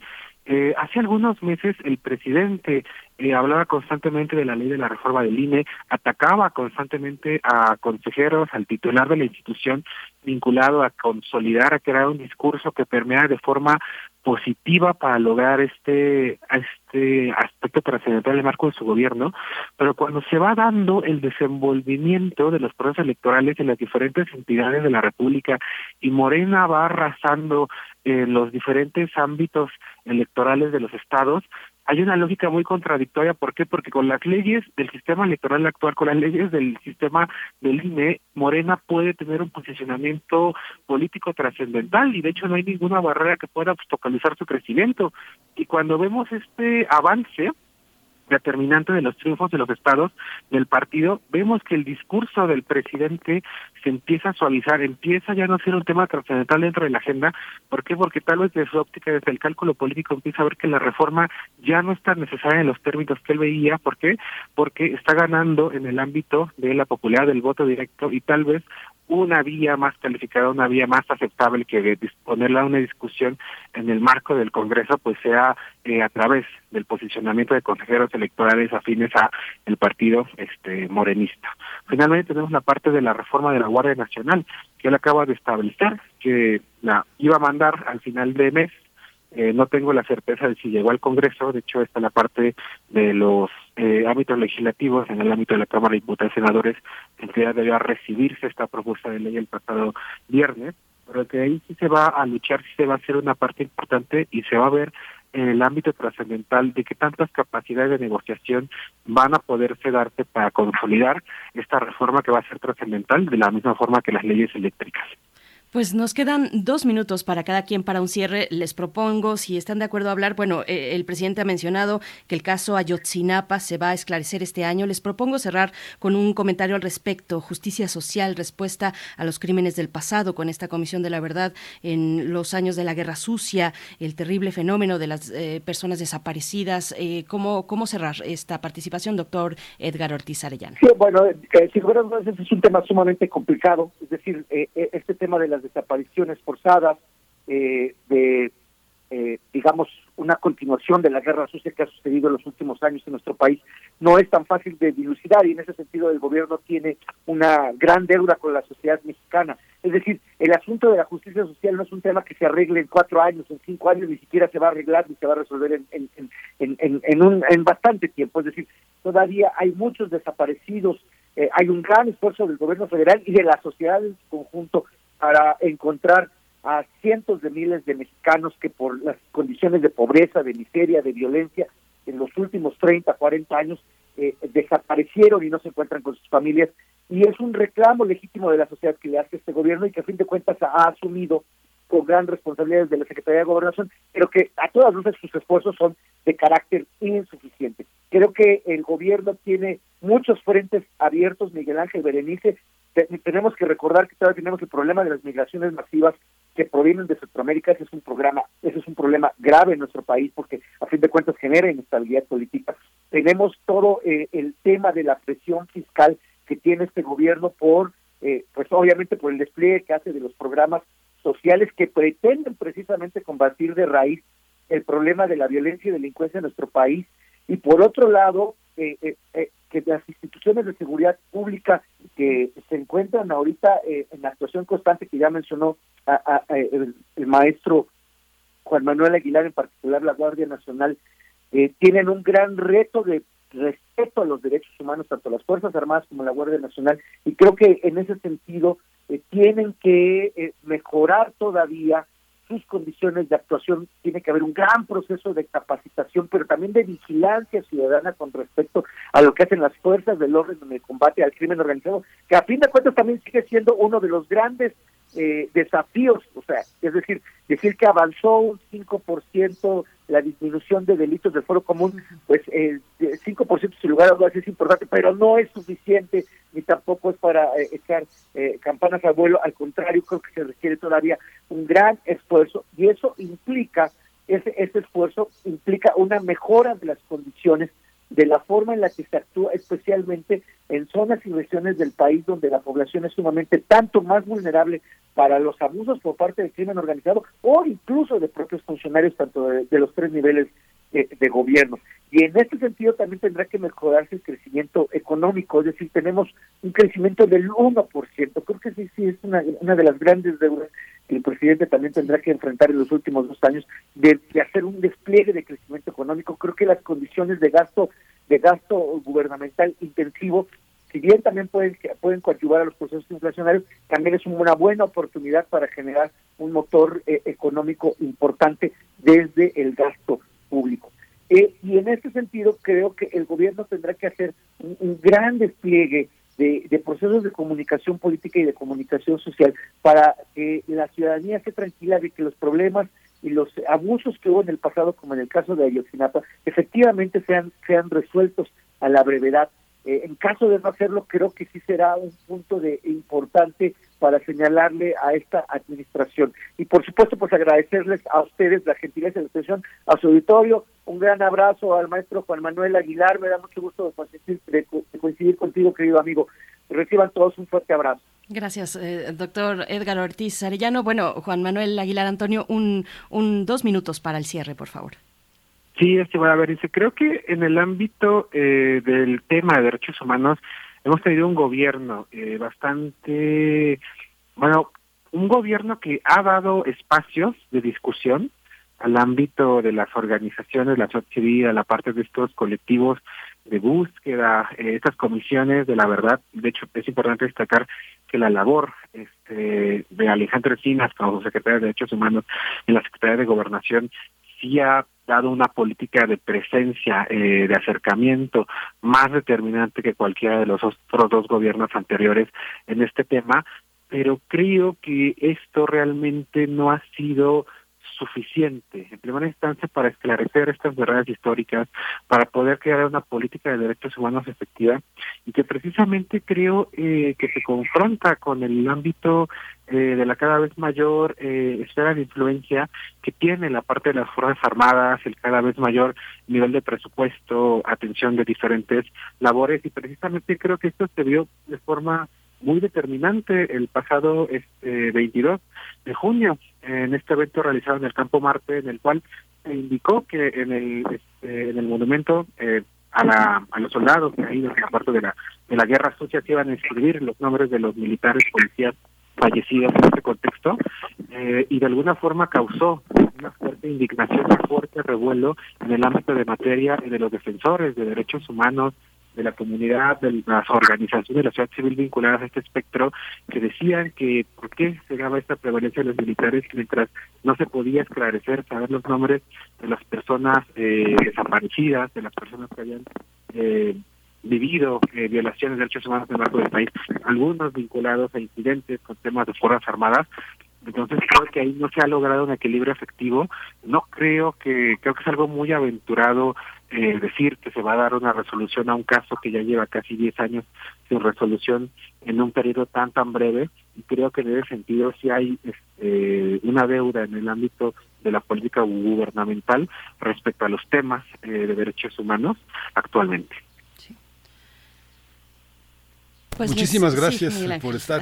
gracias, eh, Edgar Ortiz Arellano, doctor Edgar Ortiz Arellano, profesor del posgrado de la Facultad de Contaduría y Administración, académico del CESNAV. Maestro Juan Manuel Aguilar Antonio, investigador de CACEDE y doctorante en Relaciones Internacionales de la Facultad de Ciencias Políticas y Sociales. Muchas gracias por su presencia y por este eh, tan apretado resumen, pero tan claro en las líneas fundamentales. Muchas gracias. Muchas gracias. gracias. Un abrazo apreciado, amigo Edgar. Gracias, tío Juan Manuel. Un abrazo a todos. Hasta pronto. Hasta pronto. 9 con 50 minutos. Vamos directamente a Biosfera en Equilibrio con la doctora Clementina Equiwa. Primer movimiento. Hacemos comunidad con tus postales sonoras. Envíalas a primermovimientounam.gmail.com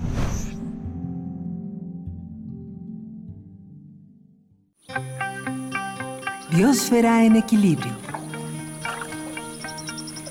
Construir hábitat para polinizadores es la propuesta de esta mañana que se, bien se puede planear para emprender en estas vacaciones. La propuesta que nos hace la doctora Clementina Equigua ya se encuentra en la línea y es bióloga y doctora en ciencias por la Facultad de Ciencias de la UNAM, divulgadora desde el Instituto de Ecología también de esta casa de estudios. ¿Cómo estás, querida Clementina? Buenos Muy días. Muy bien, muchísimas gracias. Pues ya, como, como bien dices, alistándonos para las vacaciones y estos días de descanso, sobre todo descanso con los niños en casa o con los jóvenes que luego no quieren hacer nada. Bueno, pues esto yo creo que es una idea que les gustará. Y bueno, quiero empezar eh, recordando que uno de los grandes retos para el futuro de la humanidad es reconectar a nuestras ciudades con la naturaleza. Y ya lo he dicho en otras ocasiones, pero eh, nunca está de más recordarlo, que la mayor parte de la población mundial ya vive en ciudades. Según una nota publicada el 4 de noviembre de 2020 en el portal del Foro Económico Mundial, alrededor del 56% de la población actual vive en urbes y se espera que para el 2050 sea poco más del 81%. Para tener una referencia, el mismo Foro Económico Mundial menciona que en 1950 tan solo el 41% de la población mundial vivía en ciudades. Seguramente muchas personas de nuestra audiencia se acuerdan de la configuración de la Ciudad de México en ese entonces. En la década de 1950, por ejemplo, se construyó la Torre Latinoamericana y los primeros complejos urbanos como Tlatelolco, la Unidad Modelo y la Unidad Independencia. En particular, el diseño de la Unidad Independencia apela a la Carta de Atenas de 1933. La Carta de Atenas fue el resultado del cuarto Congreso Internacional de Arquitectura Moderna y habla de la importancia de la planeación urbana considerando el valor cultural, espiritual, económico e histórico de las construcciones. La misma Carta de Atenas habla de transformar los apiñados barrios bajos en áreas verdes. Un ejemplo de este tipo de planeación es el de la unidad modelo al oriente de la Ciudad de México, en donde las famosas supermanzanas diseñadas por el arquitecto Mario Pani contaban con 30% del espacio como zona verde. Desafortunadamente, por el crecimiento poblacional, ha disminuido la extensión de áreas verdes dentro de muchas ciudades. Por ejemplo, Juan Manuel Núñez, investigador de la Universidad Iberoamericana, dice que en la Ciudad de México, entre los años 2000 y 2008, se perdieron alrededor de 18.7 kilómetros cuadrados de áreas verdes. Esto es grave porque muchos organismos dependían de estas áreas verdes para vivir y se ha comprobado que tienen gran valor para el bienestar de la población humana. Además, las ciudades y la infraestructura necesaria para abastecerlas se expanden a costa de los ecosistemas que las rodean. De los grandes perdedores de esta transformación han sido los polinizadores. Eh, los humanos dependemos de estos animales para el abasto de nuestros alimentos. En un estudio de 2007, por ejemplo, se estima que tan solo en Europa 84% de las 264 especies que se cultivan son polinizadas por animales. Un estudio más reciente de México eh, dice que cultivamos aquí en nuestro país 316 especies de plantas y casi 85% de ellas dependen de los polinizadores. Entonces, ¿qué va a pasar si los polinizadores ya no tienen en dónde vivir en sus entornos naturales, ni hay hábitat eh, adecuado para ellos dentro de las ciudades? La solución es hacerlo. Y todos los ciudadanos podemos contribuir de una forma u otra para crearlo y mantenerlo.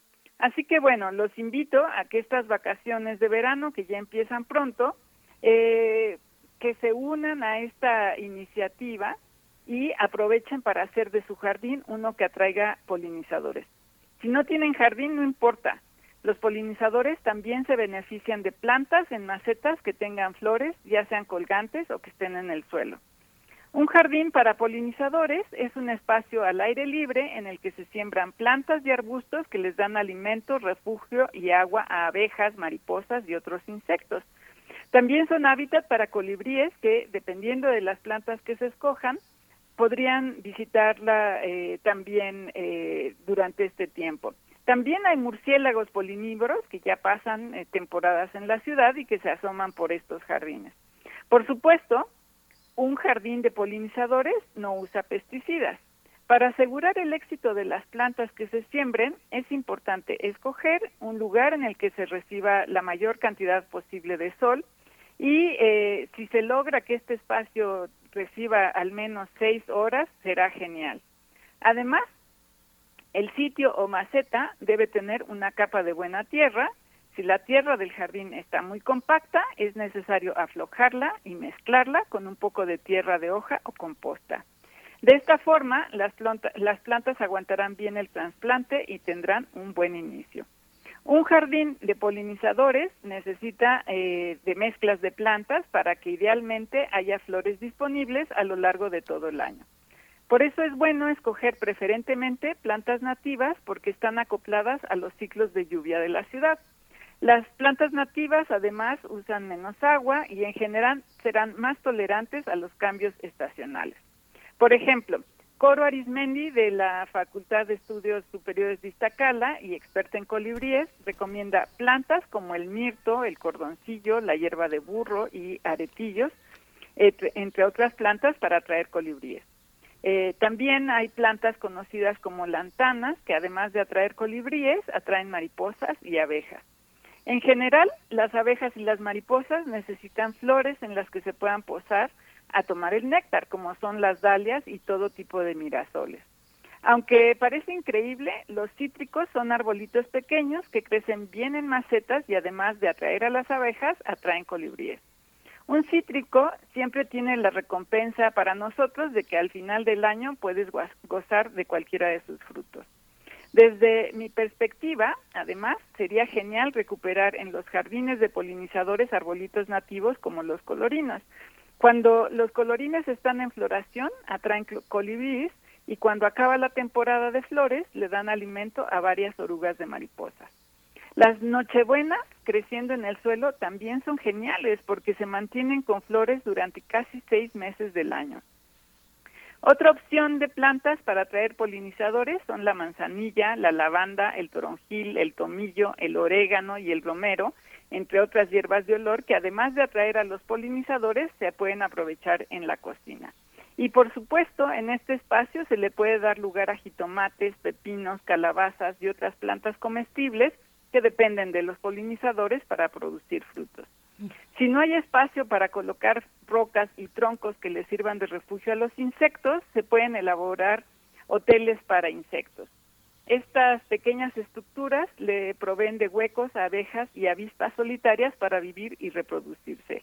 Y si nuestro público se preocupa por estas abejas y avispas solitarias, no, no lo hagan. A diferencia de las abejas europeas y africanas, estas eh, abejas y avispas solitarias no pican ni son agresivas. Ah, aparentemente el gobierno de la Ciudad de México instaló un par de estos hoteles eh, para insectos en la calle México Coyoacán, en la colonia Joco, y si alguien los ha visto por ahí, por favor, compártanos las fotos. Y una vez que ya tengan su jardín o macetas para polinizadores y estén atrayendo animales, los invito a conocerlos y para ello pues les recomiendo las guías de mariposas y de colibríes que están disponibles en la página de Conavio y que por ahí eh, se las pondré en las redes sociales del, del, instituto. Y por supuesto, compartan sus fotografías con los proyectos que hayan, hayan hecho en estas vacaciones y pues nos encantará conocerlos. Yo, yo por lo menos estaré feliz de verlos. Espero que ustedes también. Claro, claro que sí, doctora Clementina Equigua, pues qué buen proyecto para estas vacaciones. Allá afuera de la Cineteca hay un hotel para polinizadores. Pues gracias, gracias y te escuchamos en Habitare los lunes a las 4 de la tarde. Hasta pronto, Clementina Equigua. Claro que sí, hasta pronto y abrazos para todos. Nos vamos, Ya nos dieron las 10. Esto fue el primer movimiento. El mundo desde la universidad. Radio UNAM presentó Primer Movimiento. El mundo desde la universidad. Con Berenice Camacho y Miguel Ángel Gemain en la conducción. Rodrigo Aguilar y Violeta Berber, producción. Antonio Quijano y Patricia Zavala, noticias.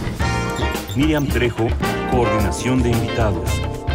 Tamara Quirós, redes sociales. Arturo González, operación técnica. Locución, Tessa Uribe y Juan Staca. Quédate en sintonía con Radio UNAM. Experiencia sonora.